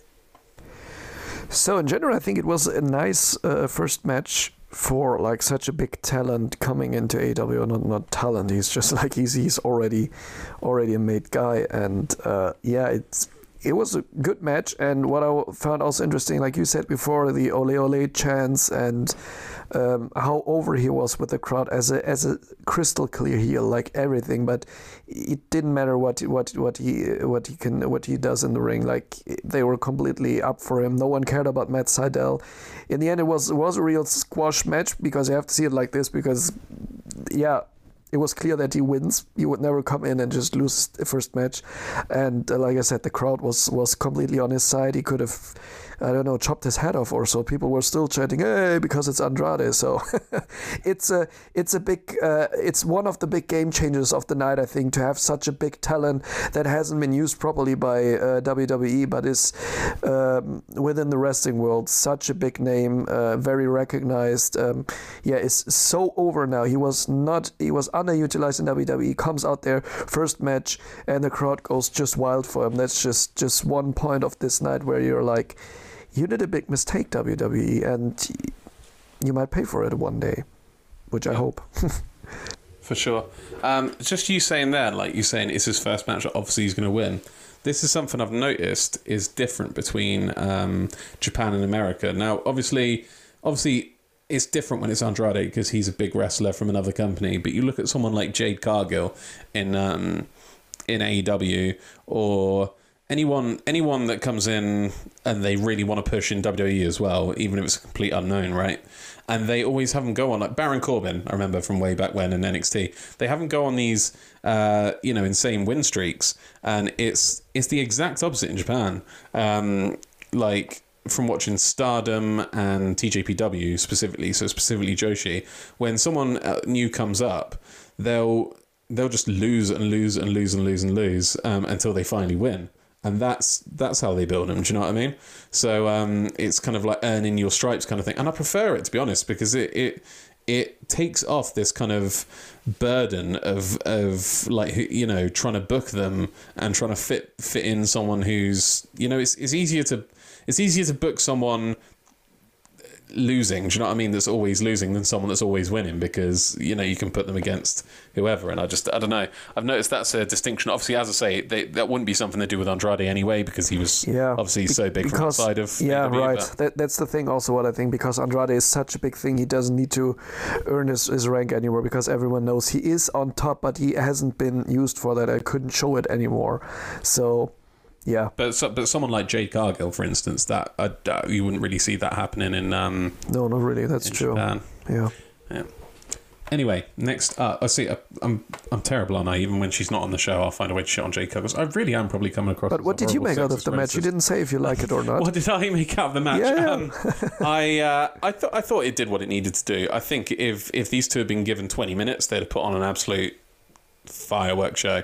Um, but it didn't you know they they were right not to give it that much time because we all knew what the result was going to be. Um, so why waste time and kind of you know suck the energy out of the crowd with with a prolonged match where you know the result when we've got you know more stuff to get to? So I, th- I think it was the right thing. Um, the match was fine.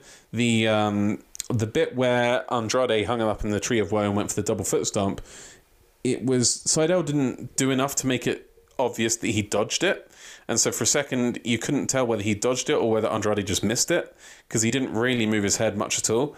Um, in the end, it, it, was a dodge, I believe, because then he, he went to follow up with a Meteora. But um, that's my only criticism of the match itself.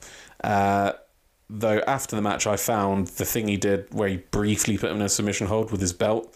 I found that a little bit confusing. But um, hey, you know, he's. he's it was just a heel move to, to really showcase. Yeah. Okay, I'm definitely a heel because from the crowd reaction, you couldn't uh, figure out if you've never seen him or so. Yeah, but um, I don't know. Yeah, it could have been. You know, it could have been spontaneous. Do you know what I mean? Because he he realized he was getting cheered by the crowd, and like just it, it, it felt spontaneous. You know what I mean? That he just takes his belt off and you know chokes him a, a little bit or whatever. But no, it was it was it was decent. It was fine. It did exactly what it needed to. Next up, we had a promo for Matt Hardy versus Christian Cage. Um, looks like they're finally pulling the trigger on this match. So, Christian Cage says he was always on the side that won, and Hardy can't handle it. You know, Edge and Christian are always winning. Um, Matt says that Christian come copies him, and that uh, Christian. So so he says, you know, if I, I go to this place, you follow me. I go to this place, you follow. I do I do this, you do this. Um, and that Christian broke a handshake agreement. I don't know what that was for to not attack him during during a thir- during the twenty one man uh, battle royale. But anyway. Christian says um, he's uh, learned a valuable lesson uh, that he should never have ignored, which is to never trust a rich man with an ill fitting suit and a bad haircut. Matt says that he'll run Christian out of AEW, and Christian tells him to get on his level or get out of his way. Has this increased your excitement for a Christian Matt Hardy face off, Patrick? Yeah, Definitely. I mean, there was some excitement before just thinking about the history they both had in WWE, like starting from the 90s. And uh, also, I don't know if it was Hugh, you saying it or Hugh saying it or both of you. um, both of you. Both of, both of you. Um, that they were never the number one guys in their respective team back then. Uh, their partners were always like after after the team phase, they were like the a higher uh, singles wrestler always, like with a with more decorated singles wrestlers, but still. Um, True, but but I do feel like they played opposite roles in their in their um in their team because obviously it was it was Matt and Jeff, Edge and Christian. Um, Matt.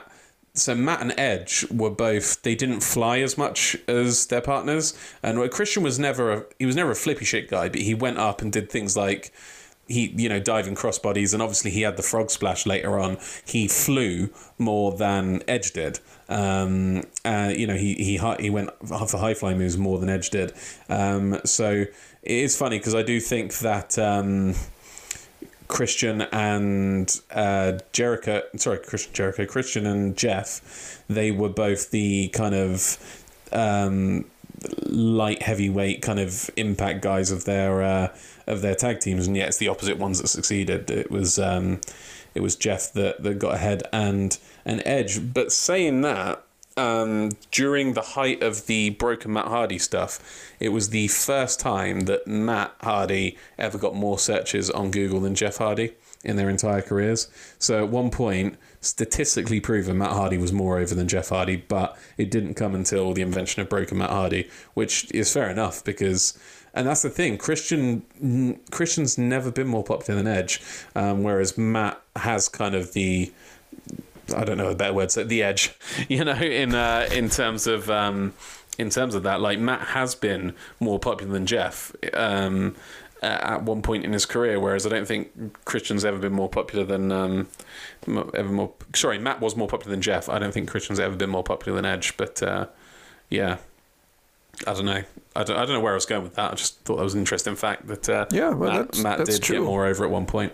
Yeah, that, that's true. That's real, uh, real true fact. Also, like in he also got over at this point more with the broken thing, and then he also dragged Jeff with him to get also more over. Then he was Yeah. the first time that he was the accelerator for it. Really, Exactly. When those two were together, when it was Broken Matt and Brother Nero, that was the first time that, uh, and that kind of proved to everybody that, okay, right now, for the first time, Matt is more over than Jeff because he was the main event. Like back in the day with the Hardy Boys, Jeff was the main event and Matt was the kind of the guy that started the matches and then got the hot tag to Jeff. But with the Broken Universe, Brother Nero was a side character. Do you know what I mean? And Broken Matt was the main event of that tag team. He was, you know, he was the guy. So, um, and you know, it really, it, you know, there would probably be some worry that he'd bring in Jeff Hardy and Jeff Hardy would steal the show.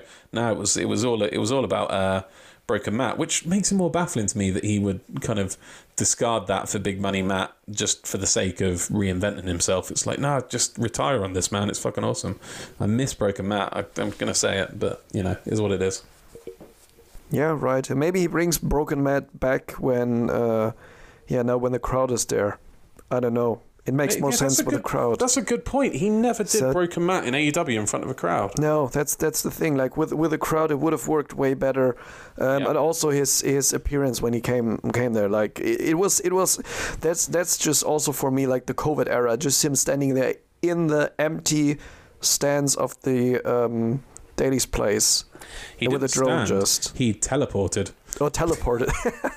yeah, but that's Tony, just like, Tony Khan didn't so- like that. You know. Yeah, but it, like, think- yeah, maybe they can bring that back on a level where he interacts with the crowd a little more at some point. I think he can just keep on with this uh, uh, uh, uh, Hardy office family family office thing a little more on, but maybe at one point where he loses his shit again, he turns to Broken Matt I or just so. wanted to get him hit in the head really hard, and then it, no, not legitimately. Again? Never, want- never want-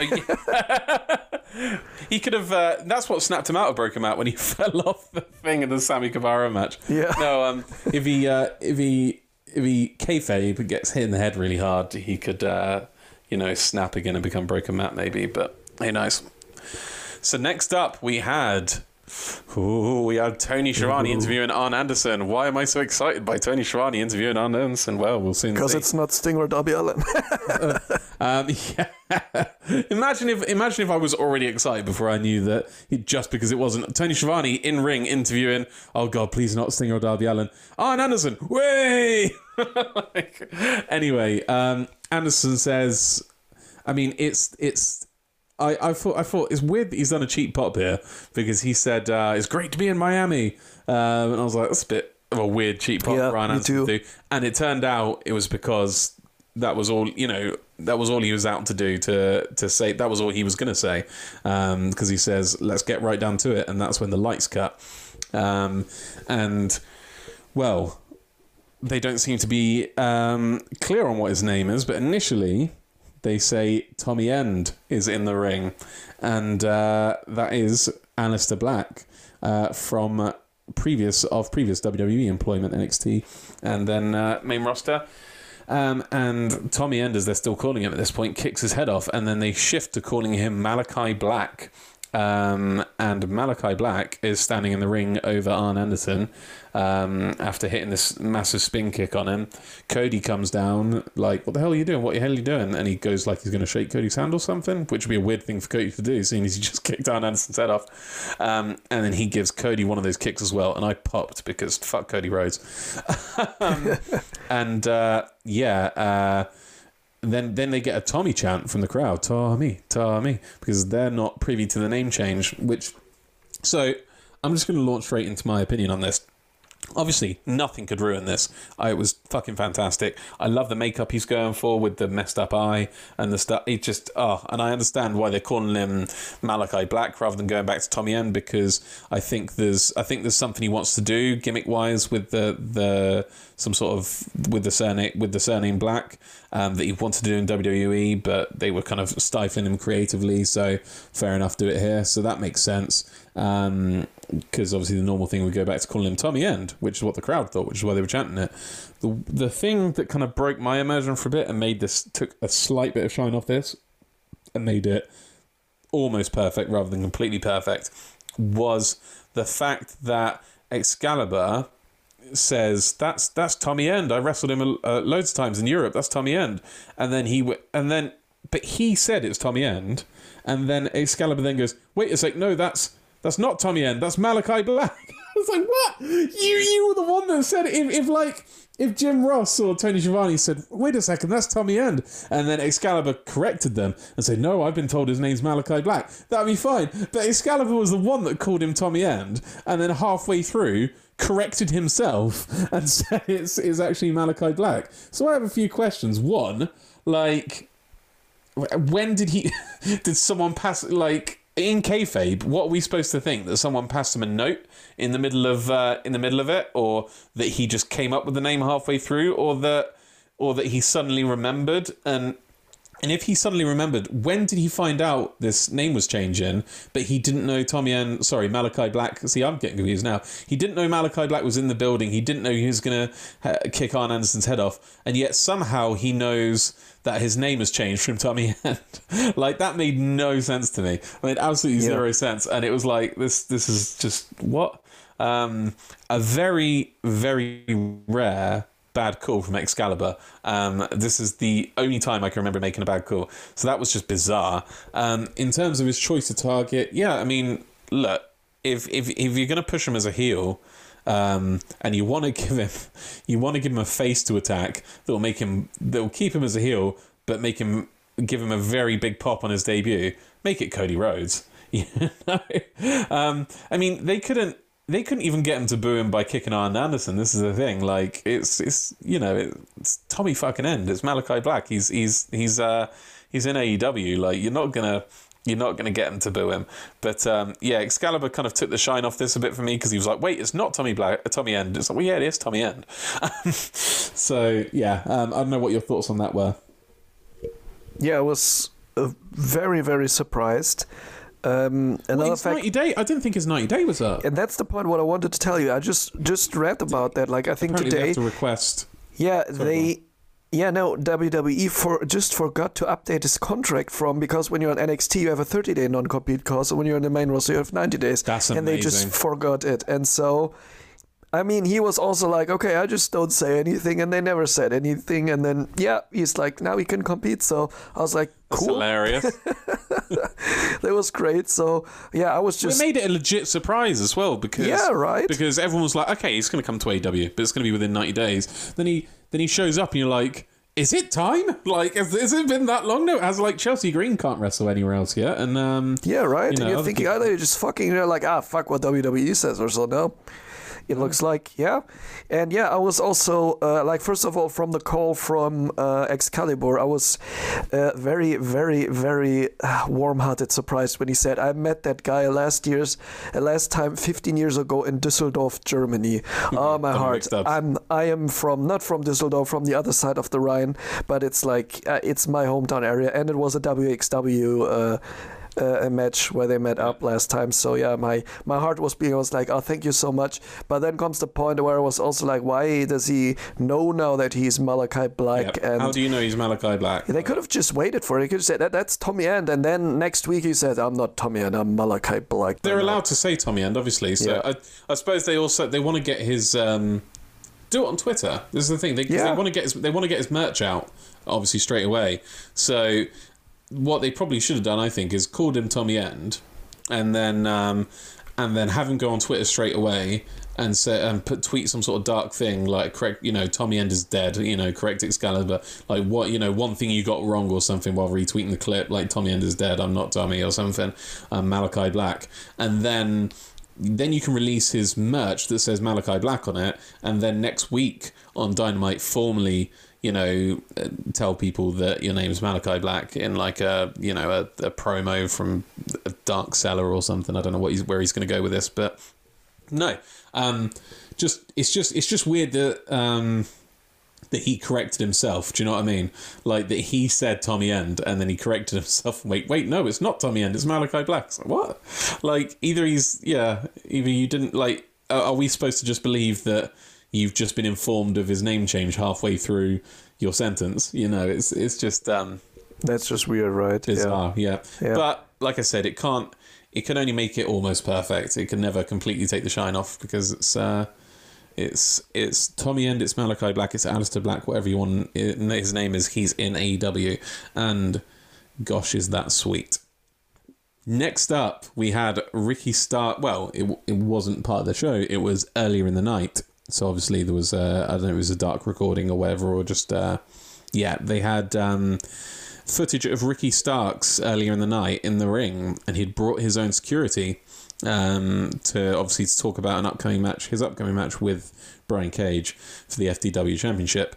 Uh, Taz, uh, well, first off, um, Hook and Will Hobbs are, are not in the ring with him. They're still up uh, at the top um, by the Tron, thinking, well, what do we do about this? Like, you know, um, Ricky Starks has gone off on one. Uh, Taz comes out and tries to reason with Ricky Starks, tells him that he doesn't need security. Um, why have you brought your own security? What are you doing, man? This is crazy. Uh, Ricky says he's going to whip Brian's ass, Brian Cage's ass, and party like the FTW champion should. Uh, um, next week, I think it is. And then Brian comes out and predictably mops up all of Stark's security, but he doesn't get Stark's. Very strange to me that um, that they're having Team Taz seemingly side with Brian, with the face Brian Cage against Ricky Starks rather than side with the heel Ricky Starks against the face Brian Cage because Brian Cage is the one that's not been wanting to engage in the heel tactics, and and Brian Cage is the one that's been like when. Um, it was it like a double or nothing where Ricky Starks passed on the title and then Brian Cage threw it out. Taz was like, "What are you doing? What are you doing, Brian?" And Brian seemed to be the black sheep of the group, so it it seemed natural to me that Team Taz would side with Ricky in this disagreement. And I mean, maybe they still will. Maybe there'll be a maybe they'll act like they're on on uh, Cage's side, but they'll turn on him. Especially as I could see them putting the title, the FTW title, on Ricky Starks, um, because it needs freshening up and having the FTW title change hands is a good way of having a title change hands without a title really changing hands. If you know what I mean, it has the excitement of a title change hands, but it's not really a. It's not like having the the world title change hands or the or the um women's or whatever. So you know, I could I could definitely see them seeming like they're on Taz's side and then defecting to Ricky Starks because you'd think whoever's got the FTW championship should be endorsed by Taz because it's his title. He brought it in um, and he kind of gave it as gave it to Brian Cage as like a prop. So you'd you'd think that you know he could just take his ball and go home. He could take the title and go home if he wanted to. So you'd think the person that uh, has the FTW title should probably be endorsed by Taz. So maybe they will turn on him, but I just thought it was odd that they are, at least for now, siding with the face in, in, in the rivalry. I don't know what your thoughts about that are, Patrick. Um, yeah, the thing you're pointing out was was very very uh, very on point. That it looks weird now, but I think that uh, Taz is more like standing in the middle, like a child in a divorce. Also, he's like it's like Ricky, what are you doing now? This is escalating. Like, you don't need to do this. Why are you doing this yeah. now? This is what it seemed like to me, what he was doing there. But uh, yeah, still, I was also thinking more that uh, uh, Taz is more like on the side of Ricky Starks on the heel side, and that Brian well, Cage will turn or so. Yeah. But, I definitely think we could see the title change hands to Ricky. Yeah. And, um, also, I also see that, and then maybe uh, Brian Cage gets uh, really kicked out of the group or wants to leave himself. That's also a thing. I just got it in my mind. What if Brian Cage maybe even says like, "I don't want that title. He'll just have it, leave it." And imagine if at the beginning of the match it. he just said, "said Yeah, I don't like." Yeah, um, you know, I don't think they'll do it. But imagine if he was like, "I don't, you know, I don't care about the title." You, you know, he, he could he could do it where he he beats Ricky's ass right and wins and yeah, then exactly. just drapes the yes. title over him anyway and says says have it I don't want it or whatever yeah, and, doesn't mean uh, anything and, anyway you idiots yeah, I'm out R- Ricky Starks loses but wins a title because Brian Cage just kicks his ass and then just lays the title on him like yeah, right. you want it so bad you have it you know I'm done screw you guys I'm going home yeah oh, that'd like be a good this. way of booking it to be honest yeah really that would be a really great way and would also uh, the the, tit, uh, the title that's also what you said really good. That is like yeah there would be a title change without being a title change. And then when he says like how you could say like yeah aren't you idiots? Like this is not an official title. You can screw it up anyway. You can just like yeah. because you say it's a title it's nothing. So this would also be but quite it gives funny. us it you know it will have the same energy and the same kind of attraction as a title change but like they don't have to change the title at Fyter Fest. They don't have to change another title at Fyter Fest if if the FTW title changes hands. You know, so it's a, it's kind of a clever cop out in a way because you'd yeah. expect you'd expect the title to change, but they don't have to change like the women's title because I mean they're not going to obviously, but. um yeah, like like that. I don't. I don't think there's a tag championship, is there? I think it's just the women's title. And uh, is there TNT? Is there? Uh, yeah, and, and the NJPW title is is on oh, the, the NJ- Oh, I think that might change hands as well. Yeah, so, that might change um, hands. Might, so. might, but uh, mm-hmm. yeah. But then that, but then again, that makes it feel like a lot of big stuff's happening.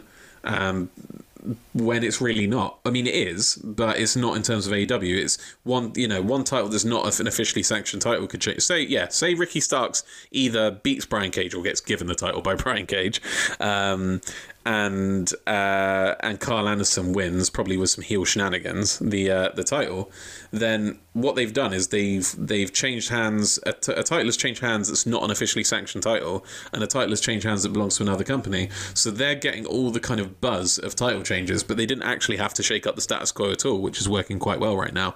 We, you know, the the Kenny Omega, Miro, Britt Baker, Young Bucks. So that's quite you know that's that's quite clever, really. That they could they they could definitely do that and capitalize on that. I think.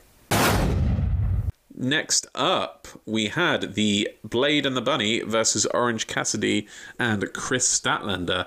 So, um, first off, and I know, um, I know that our uh, our editor James will be quite pleased about this because um, when he sees uh, people checking the referees checking people before the match, like the wrists and the you know patting them down. They never find anything, so it's like, why is he doing this? And Aubrey fi- did a pat down and finally found something. She found a uh, she found a pair of brass knuckles on uh, on the blade, not a pair, you know what I mean? Um, some brass knuckles on the blade, um, and confiscated them. So the match starts, and um, actually no, before the match starts, Orange Cassidy is in the ring with the bunny and starts hitting his brutal kicks. How they allowed him to devastate a woman in this way. he hits his obviously his light orange Cassidy kicks, and then the bunny just kind of sighs and walks off from him and tags in the blade.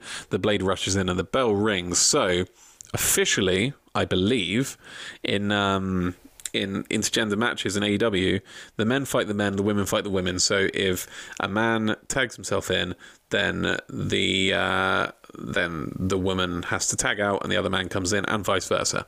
So.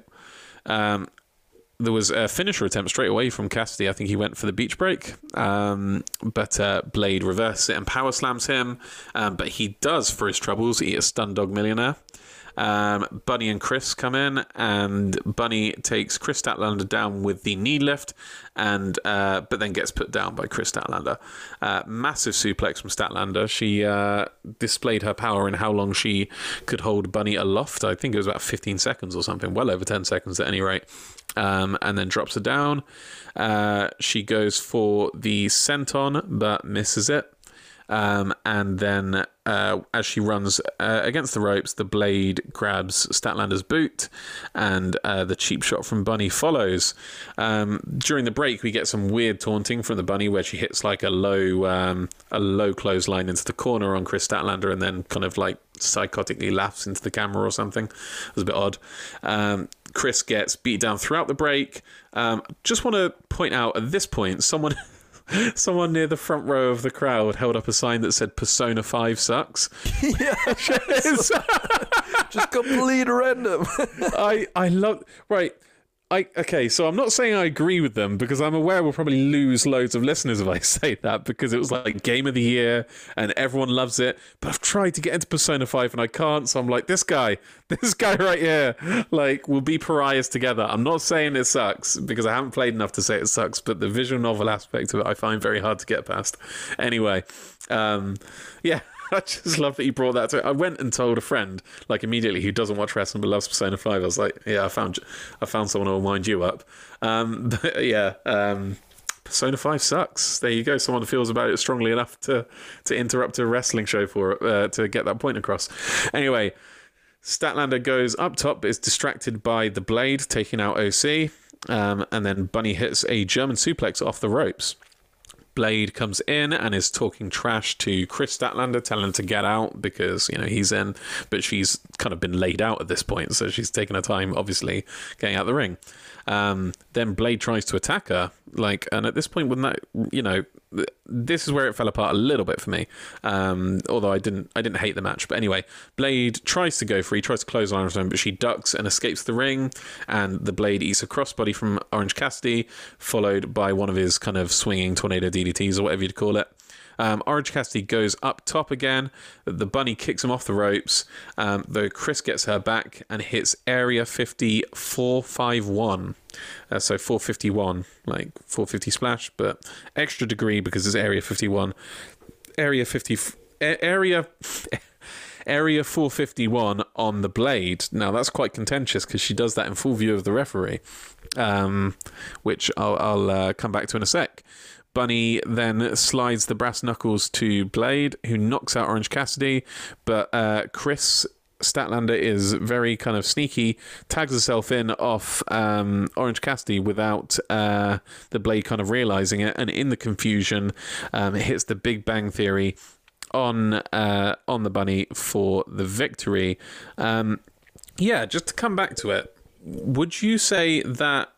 I mean, I'd forgive me if I come across as a a bit of a you know dickhead here because you know you like oh you know uh, it should be yeah um I'm not even touching that to be fair the kind of gender politics of this but per the rules shouldn't that have been a disqualification uh the um the fact that Kris attacked Kris Statlander attacked um, the blade in full view of the referee because it would have been if the blade had actually connected his his clothesline with Kris Statlander and the referee had seen it would it not Patrick, is my question to you. Very good question. I was asking myself also that would something happen? So uh, when when Orange Cassidy attacks the bunny outside of the ring, where he was just uh, just teasing a little bit that he would do it, yeah. but um, also here that the same applies here as to the opening match, the the the strap match. We didn't understand the rules. Yeah. There were no clear rules on it, like how it's supposed mean, to, to be, and that at some point uh, uh um, Aubrey Edwards really enforced the rules and just kicked the uh, uh, uh, kicked the blade out because Orange Cassidy blind tag with uh, Kris Statlander, and um, yeah, that's that's the downturn of the match. I think um, the, I think the ending just about landed. It was a little bit convoluted, a little bit confusing with Kris tagging herself in, um, and Blade not being able to break up the pin or whatever. But it was it just about worked. The the live crowd got it anyway. I think they, they you know yeah, the ref Aubrey crowd. Edward did yeah. did a did a um she Aubrey did a good way of. I mean she's very theatrical anyway. Aubrey as a referee, she was good at kind of conveying to the audience that there'd been a tag. Um, so it just about landed. It could have it could have fallen flat if it hadn't gone if it hadn't come across very well, and that's probably uh, credit to Aubrey. But um, yeah, um, I just I don't know because uh, as well the the announce team thought he had a second set of brass knuckles that Aubrey had missed, so that kind of took the shine off it a bit because it's like why wouldn't she find both? Um, but that was obviously their mistake, and they had missed the bunny sliding him the brass knuckles. Um, so yeah, just just odd that um, Kris Statlander hit hit hit a move on the blade in full in full view of Aubrey, I believe, and she didn't um, call it a DQ. It's just uh, face yeah. bias, I guess. But yeah, that that's that was weird. But uh, yeah, that was just a little bit overshadowing a pretty good match. I have to say, it was well booked. It was well executed, even with the bunny in it, which um, well, we are also not, not like big fans from uh, of. But I, she is really well improved over the last weeks and. Uh, yeah, it was very See, good. Yeah, and Kris Statlander is over as fuck. Also, is what I have to say. I keep waiting for the bunny to have a big leap in improvement, and I actually don't think she's improved that much, but she tries really hard, and like you have to give her that. It's like and you know that's like 90% of it. Like look at eddie kingston. He's not the best wrestler in the world but he goes for these enzuigiris and uh, you know they might look sloppy as fuck but goddamn he you know he uh, he he really puts 110% into his matches. And that's what I, I honestly i see that from from the bunny from um, yeah whatever you want to call her. But uh, like she did hit a german suplex off off the uh, second rope or something or top, top rope on this uh, in this match and um, yeah, I mean her character work is a bit cringy. Like I said, when she was like laughing. Yeah, the, that's true. That's true. The. But I, to be honest, I also like that a little bit because this makes this character as like, whoa, that's very cringy. But she is that cringy character. Yeah. I think in the end. So in it's it's not that bad to be honest. Like yeah. I, I'm I'm growing a bit on it. Like also with uh, Jade Cargill now, it, it starts to grow on me a bit. They should just, keep doing that, or she should keep progressing. Like and you're completely uh, right. Also that you said like you cannot see a big leap of uh, improvement right now, which is true. Uh, but, but she she's is, going she's, for moves. You know yeah, I mean? she's, she's, going she's for trying. moves, and she's trying, and she is also now uh, doing what she's good at, and not trying things out she's not good at, like build. putting together a whole match. No, she's just showing a few moves, like in this case, or when she's outside, sometimes as a as a uh, as a manager, and then just does that really good, and that's the point where they should maybe focus a bit on and and let her improve a little more, maybe in the training center or somewhere. And that that what she's showing right now, the last the last bits is really good. So yeah, they should focus on that and just keep working on that in the background.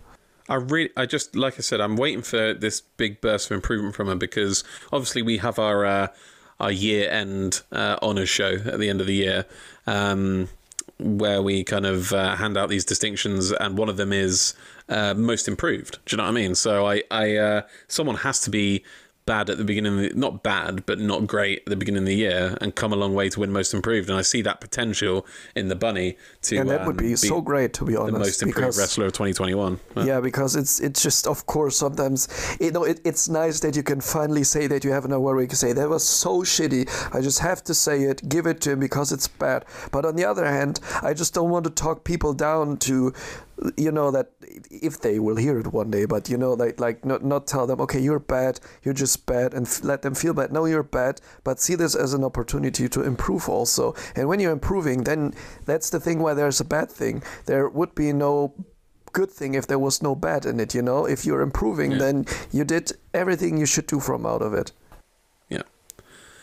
Next up, we had. What do we have next? We had. Well, next up. maybe we, can had, skip that like it was What? I don't Jungle know Boy getting an award. oh no that's that's fine sorry what comes afterwards then Jungle Boy got an award. Um, that was all it was. He, uh, So, I can- I an can make this for joke now. First, I- first to fifty. Yeah. Yeah, I can make this joke now. You can decide afterwards if you want to edit this out. But this award is nothing because he, he got another nice trophy, which is Anna Jay now. So you can. No, keep that in. I think Okay. it's. I think it's very flattering and very fair. She is. Uh, it's not a very, objectifying. It's just a joke, people. It's not. It's very true. She's. Uh, she's a very. She's a lovely lady. He's a lovely man. She's got a. She's got a That's trophy on her hands Also, too. They would have some.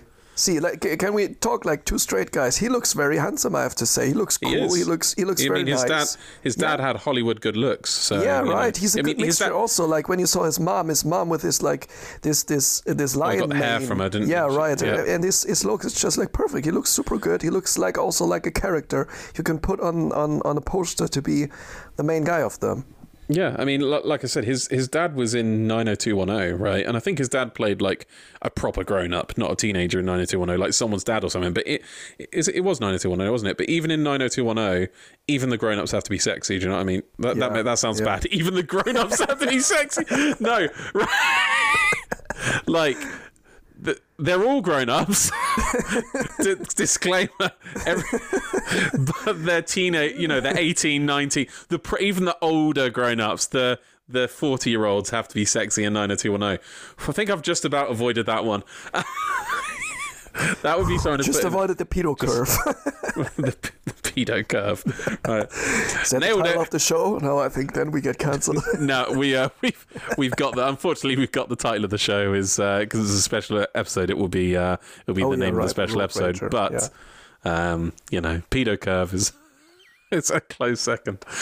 Anyway, should we move on? Um, next up. Oh no, no, I don't want to skip this. I want to talk about this because it was so bizarre. But I don't think it all was lost. Okay, so I, want to get what you think about it first. Um, so they're in the. I can't remember who it was. Was it Tony Schiavone or something? Was in the crowd. Someone was in the. It wasn't. Yeah, I think it was Tony Schiavone because I don't. I don't remember seeing um, Marvez once during this show. it was Tony. Yeah, but he was in the crowd talking to American Top Team, which is an MMA gym. Um, I know Amanda Nunes. Um, I know her very well, and uh, not personally, but you know, and um, I'm afraid I'd, I'd probably shown my lack of watching MMA, but I, I wasn't that familiar with the guy, um, the male fighter that was with them, and I've forgotten him now. I just know Amanda because you know I know her as a fighter. Um, and then uh, this what's it? What's his name? What's the, what's the what's the dude's name that this is bad that uh, they booked it because I can't. Dan Lambert. Dan, La- yeah, Dan Lambert. Thank you. Dan Lambert gets in the ring. Um, just it's so random. Da- like, okay, he's To, to be sh- fair, just before you start, I thought this segment was just during the commercial break, just something for the people in, in the hall. okay, so so some people might not. I, I don't know. I think it was on telly. I don't know. Um, if this was during the commercial break, then there'll probably be some American listeners listening to this who won't have a clue what we're talking about. So let me try and be as clear as possible. So, um, yeah, American American top team. They're in MMA school. Dan Lambert started it, um, and there was a couple of MMA fighters with him. Uh, he uh, he gets on the mic and then he steps in the ring and starts shitting on AEW's style, um, like a particular Southerner we know. It's like he's imitating him that we were talking about earlier in the evening. Um, uh, very old man yells at cloud energy. um, talking about just like he hates all this new style. He loved old school wrestling, hates the current product. He lists off all these old wrestlers he loved to watch. Then Lance Archer comes out, clocks him, and hits the blackout on him um, and knocks him out. Um, what what did you make of this, Patrick? I'm really interested. I'm not going to tell you how I felt about it. I want to hear what you felt about it. It's, uh, uh, nothing. I just like, yeah, why? So that was for me the downturn of a really great show. Uh, I was like, yeah, why did you just do that? That was time wasted also again i can i can only argue with that like always like you just give the women more time why do you have to put somebody in there maybe it's a little cross promotion thing it's i think it might be a little bit indirect ufc cross promotion because or just getting into the bubble there because i think is it tonight yeah, the Amanda big Nunes is a- is a big fight star. yeah Yeah. but but with the Conor McGregor fight that's that's happening tonight, where I I'm aware of, which is really rare, but. Uh, I really just don't get me wrong. If you like MMA, just that's fine. But I don't really care about MMA. Um, also, the li- listeners, I mean the listeners, if you like MMA, I really do not care about MMA, and I don't get this crossover at this point. And it's just it doesn't have to do anything for me with wrestling, and I just want to skip this because for me it's just like nonsense. Can I give my opinion on it? Yeah, of course.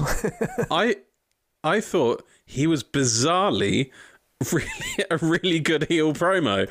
Well, Like- that, that that is true. That is true. But just from the context and everything, it just didn't make any sense to no, me. it didn't make any happening. sense. I was sat here confused as fuck, but going, this guy's got promo chops. What's going on? But he's a really good heel promo. Like he didn't he didn't miss a beat, and it was. I was like, I have no idea who this old man is, but he's a really good. He's a, he's got a really good heel promo in him. Um, I was like. This this is this has no right being any good. Um, just as a promo um, alone, if you tuned in and you had no experience with wrestling and you didn't know who anyone was in the whole show in all of AEW and you saw that you'd be like ah this guy's not bad. I mean it would then be weird when someone told you oh he's not actually part of the show. He just hopped the barrier and cut a promo in the ring. But I mean and then he takes a he takes a bump you know? It was um he's just he just re- he was re- he was a really good promo but it yeah obviously it didn't really have a place on the show. It might have been just there for cross promotional reasons. But i would rather them do sh- if they have to do shit like this that's about as good as it could have gone. Like you know they could have it could have been some really awkward meandering slog of a promo. Um and and but he was actually he was actually getting some decent heat from the crowd. Like like he was uh, it was cheap heat but it was you know he you could tell he knew his shit with the people he was listing off you know? Um the the, the old school 70s 80s wrestlers he was listing off and i just i didn't hate it. I'm not going to give it my shocker of the week. I didn't hate it. Oh i've gone mental but i didn't. It's it just it's very interesting when I put in his name his first like result on Google is uh, uh, him on the MLW website. Ah there you go so yeah, he, so he has a keen love ex- for wrestling and was in Eddie Ah. Graham's promotion back then in Championship Wrestling from Florida. yeah he mentioned Uh, that Yeah, so So but this, yeah, this but- expl- explains why he possibly has the promo experience, Probably, you yeah. know, because yeah, it wasn't it wasn't bad Uh, as a, as a pro. If you were if you were showing that in like a promo clash, you'd be like, yeah, that's that's decent. Like that's a, it was a decent promo. Just it, you know, it was out of place, but and I was just confused the entire time. But you know, I was like, actually, this this this this dude, um, he's not bad on the mic. Next up, we had our main event of the evening Penta El Zero Miedo and Eddie Kingston versus the Bucks of Youth. Um, first up, it uh, okay. So first up, in fact, I'm going to be brutally honest. This was one of those matches that I couldn't keep up with in taking notes, and it did get away from me at many points. And there will be big gaps in this play-by-play. I did the best I could, guys. So Fair enough. up- Really, there was so much happening. Like Yeah. really, with my eyes, I wasn't even able to follow it, and the camera at some points was also not able to follow everything properly. So, there you go. Um, it goes out of the ring almost immediately. Um, the Bucks try to, in fact, just just say, I really do think I need to start recording voice memos for these Young Bucks matches rather than typing it out because, like, I could probably keep up with it then, and then I transcribed it, but like typing out, there's no way to follow it. You're right. Anyway, like I said, action went out of the ring almost immediately. The Bucks try to super kick Penta and Eddie, but they catch Nakamura, who's kind of he was holding them in place. So uh, Penta and Eddie duck out of the way, and so I say Nakamura. That's that's right. Michael Nakazawa. Sorry. God damn. That would that would have been a big shock. Just what a Nakamura. second surprise debut. Just uh, just Nakamura. I knew I was going to do that. gimmick. I knew I was going to do that when I wrote Nak as shorthand. I was like, I bet I'm going to say Naka, Nakamura instead of Nakazawa because there's a more famous Nak. Anyway, Nakazawa, they catch him with the super kicks. Um, Brandon Cutler tries to get involved, um, and he's like backing into the corner with his cold spray um, as uh, Penta and Eddie advance on him. But he's saved by the Bucks, who attack from behind with chairs. Eddie hits a drop toe hold on one of the Bucks at this point. I've lost, I think it's Matt. Um, onto onto the chair and hit a double team move on both of them as they're hanging over the chairs. Then Penta, in a bit of a Dudley Boys um, kind of homage, goes up top while um, Eddie holds a chair over Nick's testicles, and Penta hits a drop kick onto the chair um, off the ropes. Penta then one, one, sorry, one slight interruption there. That was Go on. weird. Why? Why was Nick holding the chair all the time in front of his butt?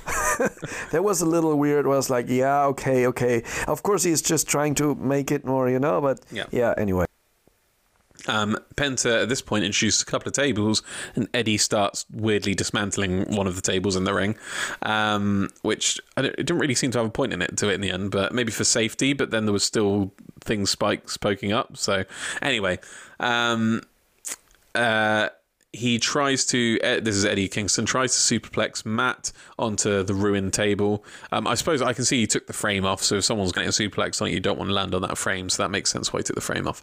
Um, Nick saves him, and Eddie is the one that uh, goes into the into the flat table instead. It's like an upturned table with the frame taken off, so it's just land on a big piece of wood essentially. Um, why they chose that rather than just going through the table, uh, I mean, it was it was fine. Um, then uh, Penta hits a destroyer out of nowhere, pretty much. The camera just cut straight to it, and I was like, what the hell is happening? It's a destroyer on Matt from the apron uh, through the table on the outside. So very brutal. Probably the probably the biggest spot of the match, to be honest. Um, Eddie catches a trash can, courtesy of Nick. Uh, Nick and Brandon get a third table out. That gets set up in the corner, I believe. Kingston hits an exploder on Nick, but ends up putting himself through. Oh, yeah, he then he runs to follow it up with a shoulder tackle, I think, and ends up putting himself through that table because Nick gets out of the way. Nick hits a senton off the rope onto Eddie uh, with the trash can on top of him. Penta gets back in because Penta and um, Penta and Matt took themselves out of the fight for quite a while uh, with with that uh, destroyer, which I like that they sold it because that, that's one criticism AEW gets is they treat the destroyer like it's nothing, and you know, just or they, you know, it's one criticism the Young Bucks get that it's just big spots they shouldn't be able to get up from. But I think if you actually watch Young Bucks matches, things like that will happen, and they're down for like a third of the match, you know. Um, but anyway, a thrust kick for Nick and a sling blade from each of the Bucks, courtesy of Penta. Um, Eddie locks in the rear naked choke on Matt, and Nick 450s. Well, he goes up top and he's de- he's debating whether to hit a 450 on Eddie Kingston and uh, his brother to break up the the move, or he doesn't go. He doesn't take that direction. This was probably my favorite bit of the match, um, and instead he hits a 450 on Rick Knox, who is a street fight, so he's not disqualified. Um, and then Rick can't count the first of two times that. Uh, that um, Eddie and Penta should have won this because Matt tapped to the rear naked choke. Then at this point, the Good Brothers come out. Penta hits a tope con hilo on the Good Brothers. Brandon tries to. This was great. He tried to cold spray uh, Penta, and Penta like kept moving his head, and he was going tss, tss, tss, with each- with each of the cold sprays. Um, but then Frankie Kazarian, the Elite Hunter, comes out and power bombs him through a table. Fantastic. Um, Kazarian then eats a Magic Killer from the Good Brothers. Um, Kingston gets the thumbtacks out. Uh, this was this was one of my many points in this match where I kind of lost track of it. I've probably already gone over some of them, but this was another. Um, anyway, Penta saves Eddie from something. I don't know. I didn't write it down. um, it was going way too fast. Uh, Nick Jackson hits a Hurricanrana off the top rope on Penta, I believe, onto the thumbtacks. Or was it? Yeah, and that was what took Penta out of the match um, and finished him for the evening to Eddie Kingston's mouth and um, got super kicked for his troubles and then the one two three um how did i do considering i there was big chunks of that is missing but i tried to make a kind of coherent narrative. Um, it wasn't easy. Uh, how did I do? Most importantly, Patrick, and what did you think of the match? No, you, you did very well, ex- especially what you said. The narrative, the narrative was important here because it was happening so much at a very high speed. So uh, Yeah. yeah. that was very well done. Give yourself Thank a you. nice pat on the shoulder, my friend. Oh, I will. Oh, we didn't hear it. Let, let us hear it. Hold on. Yes, that's what the people want to hear. You got to give the people what People they what want. they want. Uh, yeah, it was a great match, to be honest. I loved it from the beginning to the end. It was high speed. It was. It was a really old school Carnage Street Fight uh, ECW match, to be honest, because there were a lot of yeah, just a lot of, of, of weapons used, a lot of like spots, bumps, everything. Like ah, that was so, so great, and the finish was was really great. Like uh, I really loved it. That was on point because the Bucks uh, were victorious over Eddie Kingston uh, in beating him with his own weapons. To be honest, like it's it, it is this hardcore thing, which is not the Bucks territory or the usual territory, but they just did it with this. That was a very nice uh, uh, uh, storytelling in there. Uh, I know I've seen. I know I've seen the thumbtacks in the mouth spot at least twice before. I can remember one. I'm trying to remember the other. So one that I remember, I remember um, final battle, uh, Ring of Honor title match, Jay Briscoe versus Adam Cole. Adam Cole put thumbtacks in Jay Briscoe's mouth and then super kicked him. Um, and it's happened once more, uh, at least once more. Yeah, then. definitely. I saw But that I also sometimes before. Yeah, we probably see. But Yeah. the other one I'm thinking of is probably you've seen it as well, but I can't remember when it was. But, yeah, I also don't remember it. But I don't think it's it's not. It's, probably, it's sorry, probably isn't some it, people. Isn't it in some, in some, some, people that haven't seen tournament it, of death or so where they did that once? Oh, Actually, that- I'm sure it's happening. To, Yeah. probably, to be honest, I probably seen it on GCW. Maybe it was uh, um, there. maybe it was on Spring Break because we both watched that, didn't we? Or maybe it was in the main event of Spring Break. Um, Maybe, yeah. that. But this year, our Spring Break. But um, no, yeah, it was it was good stuff, and there was and that spot in particular, there was probably some people in the AEW crowd that hadn't seen it. So like, it's okay to reuse spots in wrestling as long as you know you're you're surprising some people in the audience. Like um, I, th- I remember the um, the Brian Cage, Darby Allin throwing him out of the ring through the table. They've done that exact spot on Evolve, I believe, but obviously not a lot of people had seen that compared to AEW. So, like, I think when that happens, that's um, that's pretty cool. Uh, you know, it's anyway. Yeah, I'm I'm. I'm getting off track. Carry on with your review of the match, Good Squire. Yeah. Um, yeah, these these uh, uh, uh, simple actions they're they're showing there, moves showing there, and uh, which was kind of funny because Penta was uh, thrown into the thumbtacks, but he, he's wearing like a quite a thick, uh, quite a thick uh, uh, costume there. And uh, yeah, I liked. it. Speaking of costume, I like that the Young Bucks were dressed like what did you and me call it? Like like a gang from the Warriors from the '80s or so, from the '80s movie. I they probably intended that, and they're probably quite Yeah. pleased that you picked up on it. If they if they listen, if Matt and Nick come on the show. Um, I, I got I got I got Shawn Michaels vibes in Nick's little shorts. Uh, also, To be honest with yes, definitely. Also, His So, pre-Christian days when he was really a sexy boy. yeah. Um, yeah, but other than that, I also the interaction with Brian Cutler in there, uh, with Brandon Cutler, sorry. um, yeah, I just can say that was a great match. I was, I felt so entertained. I felt so like the the uh, ECW fan in me was so pleased by the presentation and the booking of that match. It didn't Uh, feel overbooked. There were so many people. in it. Definitely yeah, it, didn't, it didn't feel like it was overbooking. It felt everything felt like it had its place. Like if it was overbooking, they probably would have had Kenny run out there too, and that might have been overbooked. Yeah, But um, just Frankie everything- Kazarian coming out there, that was just Oh, yeah, that got me. Uh, Fra- Frankie Kazarian coming out gave me. It sowed a seed of doubt for me. Um, c- combined with the fact that you know we always we've talked about this time and time again. We talked about this with Jack. Um, that their job is to make you doubt the result that you thought was a sure thing. Do you know what I mean? Um, and and Frankie Kazarian coming out um, to kind of help out like he did combined with the fact that they obviously had to earn this title shot um, last week, um, and it's not just it's not just a throwaway title match. It's a, it's a title match they earned. Kind of gave me for a second that kind of um, that kind of little hint that maybe. Eddie Kingston and Penta could pull it off. I mean, it's a special show. They're in front of a live, like live crowd on the road for the first time. Maybe they want to say thank you and reward them, and you know keep So, like, obviously, the Young Bucks are not done yet with their tag title reign. They got more stuff to do, but you know, all the conditions it did it did make me think, and Frankie Kazarian was a big part of that, of making me think, oh, this this could be it, man. Like, because then they could feud with Frankie and whoever, like, because he's the elite hunter, and you know, if he cost them the title, and um, and just the fact that it felt like, and they just because they deserved it so much, because at two points in this match, that was one thing I missed. Um, they got a pin count on them, didn't they? They got a three count, um, them being Penta and Eddie Kingston, but the referee was knocked out. Rick Knox Exactly, was uh, yeah, knocked out. yeah. So they they t- Matt tapped and there was a three count. So it was like, oh man, and and how just how the crowd would have just gone mental if they'd actually at the third time of asking had actually got it in the match. So there was there was a little sliver of doubt there. I don't know whether they I wouldn't say they convinced me, but they you know they got me they got me with enough reasonable doubt that I could kind of which is where you want them you know you want them to get you to where you can like just really pop and really really kind of takes a match to that next level. But yeah, um, really good stuff. Um, I don't think it was their it was a classic Young Bucks tag team match, and it was a classic street fight. But I don't think it was um, either of the best. I don't think it was the Young Bucks' best tag team match by a long shot, and I don't think it was um, the best street fight they've had.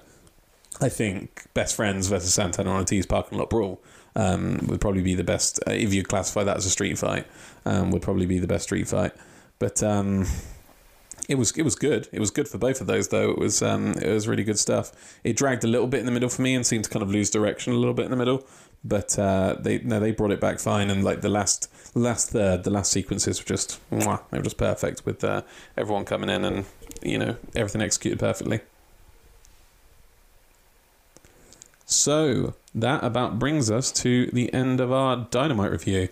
Um, before we give out our awards, uh, what what were- what are your thoughts on the show overall, Patrick?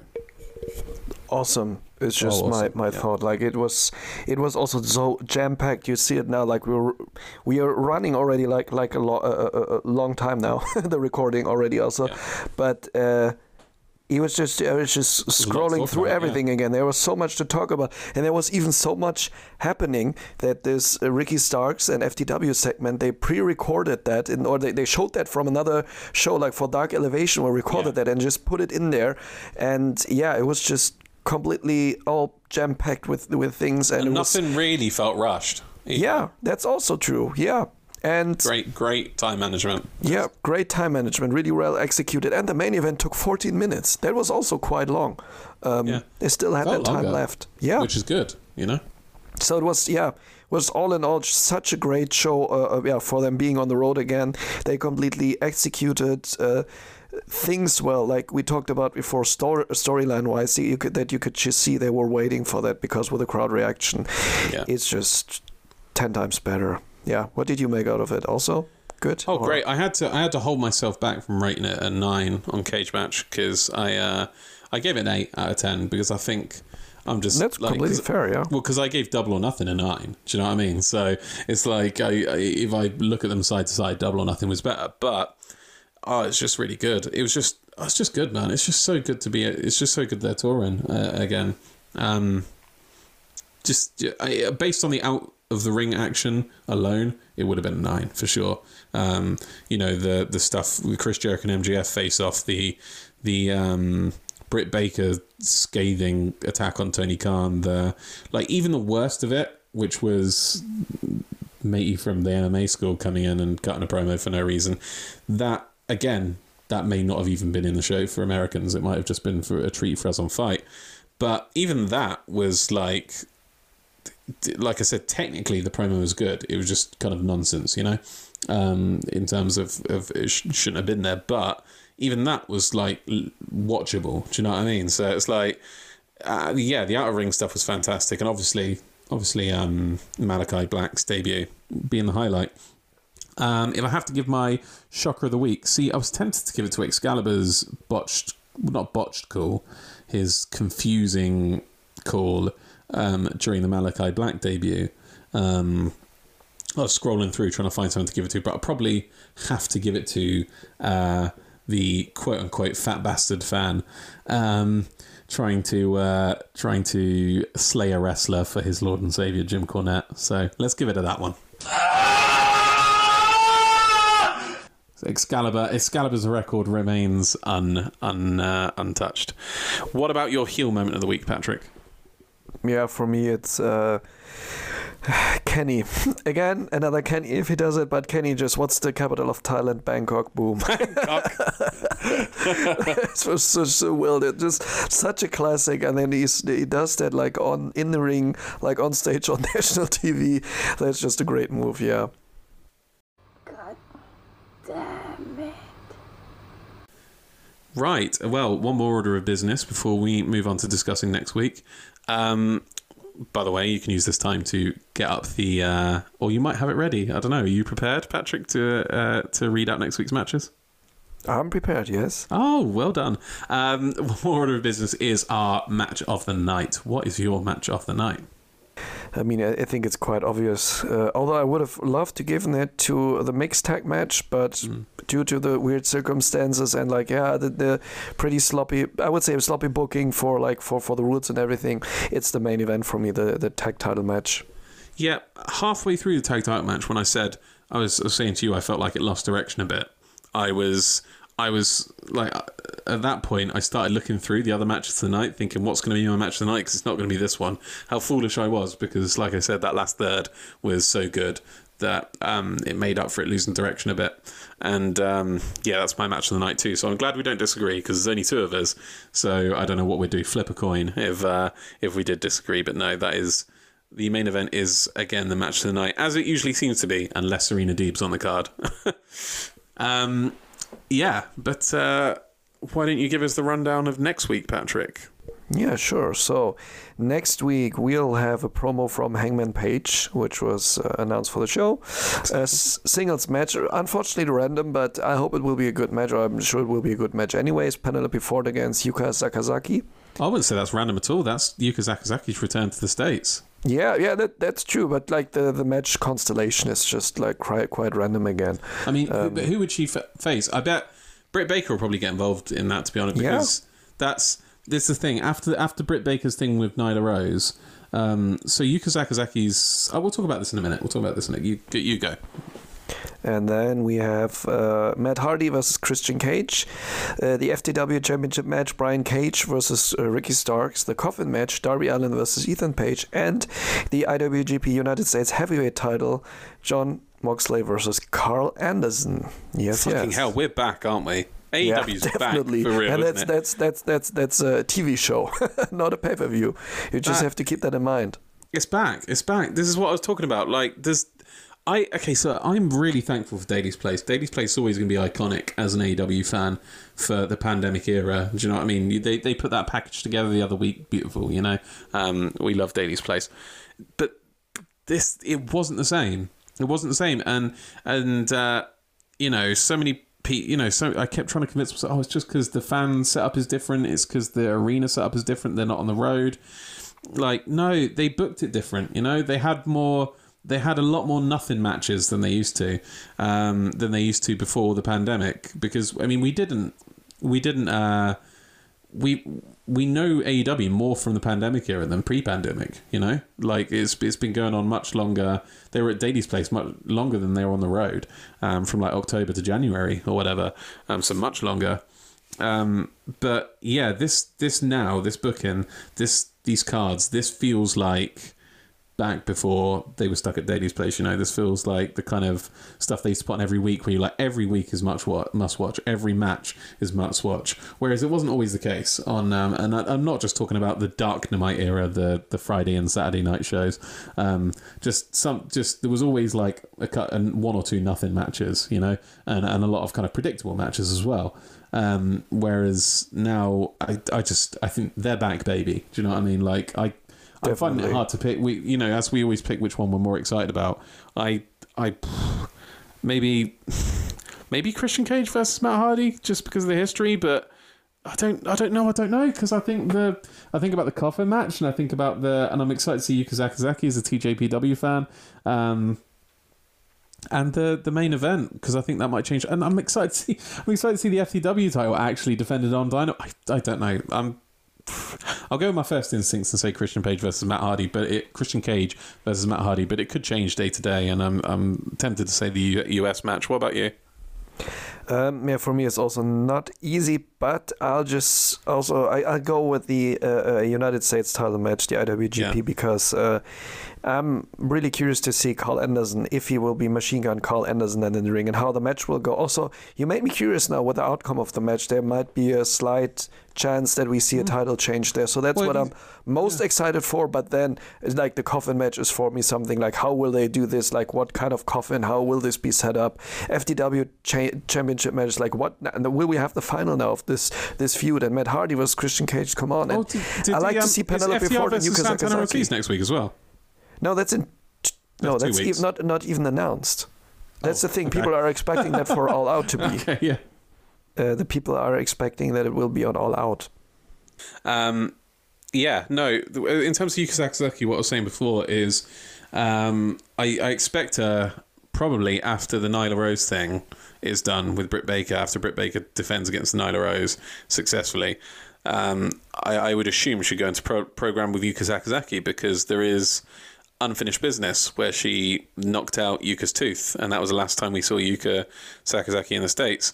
Um, I can't really stress uh, to uh, fans who don't watch Joshi how big a deal Yuka Sakazaki is. Um, they just, um, I mean, we should be talking about this in less important shows, but it was so long ago, I can't really talk about it in less important shows. It was like um, maybe a couple of months ago now, but they had the Cyber Fight Fest, which was a massive super event um, crossing over.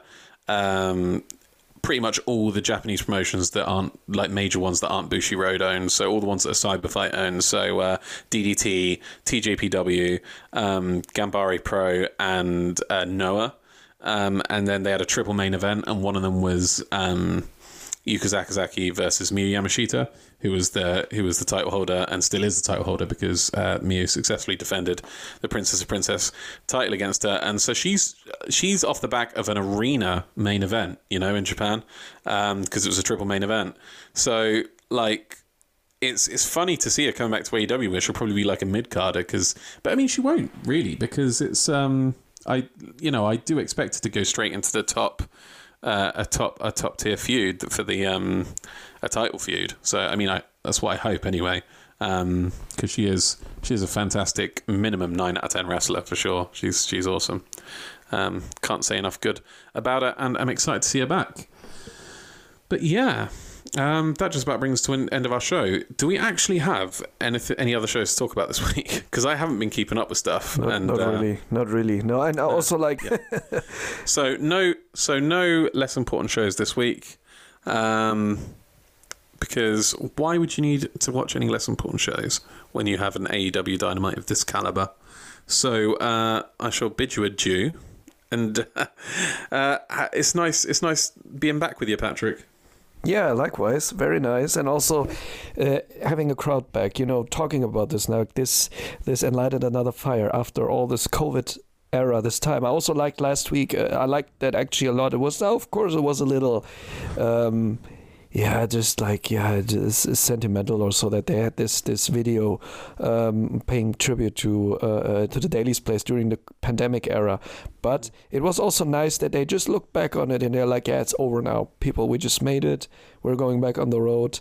The time is is changing again. We're going to do something new, and WWE hasn't cashed in on that yet. So it was sold out. All out is it was sold out before it got into the uh, to the to the public sale. So all people who pre-registered, they already sold that out.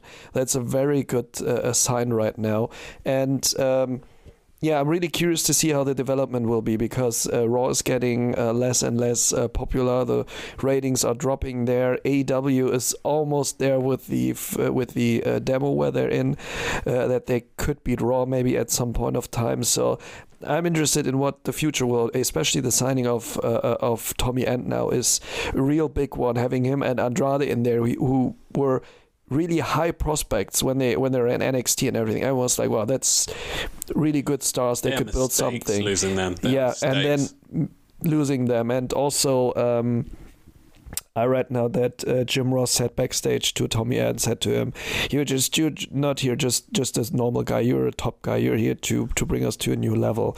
Um, And that's definitely it. And also during the the pandemic, the signings. I, I, would say these are like minor things, but the Big Show and Mark Henry are quite big things when you think about yeah. backstage, what they're doing backstage. They're building up a locker room is... and an atmosphere be- behind that, which might be missed out on WWE for years. I will say it is weird and a little bit, if I have to criticize, it's weird and a little cheap to me that if they are solely backstage roles, and I know the big Big Show's not uh, Paul White or whatever is not because he does commentary on Dark and that. So that's a little different. But Mark Henry hasn't been seen since. So if he's just in a backstage role, it it feels a little bit like let's milk him for all he's worth to actually have him introduced you know, to bring him out and wheel him out in front of a crowd and say we've got Mark Henry. It just feels a bit if he's just in backstage. But he said he's, you know, he said he's not, he's not saying, he's, he's never saying never in terms of an in ring thing. So I, I think he could probably do. He never had that much of a demanding style, to be honest, did he? Yeah, so, definitely. Um, Although I think it's demanding power wise, yeah. because think, he's a big guy. Still, yeah, I think he, I, I think he could probably still wrestle almost to a level as he used to. To be honest with you, just yeah. You know, yeah, well, I'm curious to see if he will do that one match or so, him against the Big Show one more yeah. time or so. That would be just great. And then they're then they're showing things they were never allowed to show in WWE. Just just imagine that. That would be so funny, really, seeing them yeah. in le- their late ages. And also Sting Sting showed stuff now, like in his in his first in ring match again, where I was just so positively surprised. Was like great he can still do that. He doesn't have to do that. He can still do that like every three or four months. He doesn't have to do that on a daily or, or on a regular base. It, that's just great. And that's how, how you also make a bigger longevity for the whole uh, wrestling scene because there are wrestlers in the roster who haven't wrestled a lot but when they're back in wrestling they're just like fire all in and that's what i want in the end. Mm-hmm. yep. No um agreed so, as I say, that closes our show. Um, I've had fun. You've had fun. So, uh, nothing, nothing more to say except to sign off. And I'm faced with the same dilemma I always am, where after however many months, seven months of the show, I still don't have a sign off. Um, send your ideas in. Send your ideas in with the proof you're from New Jersey. Um, and yeah, goodbye. You know when you just choke on spit? Okay, hold on. That's what she said.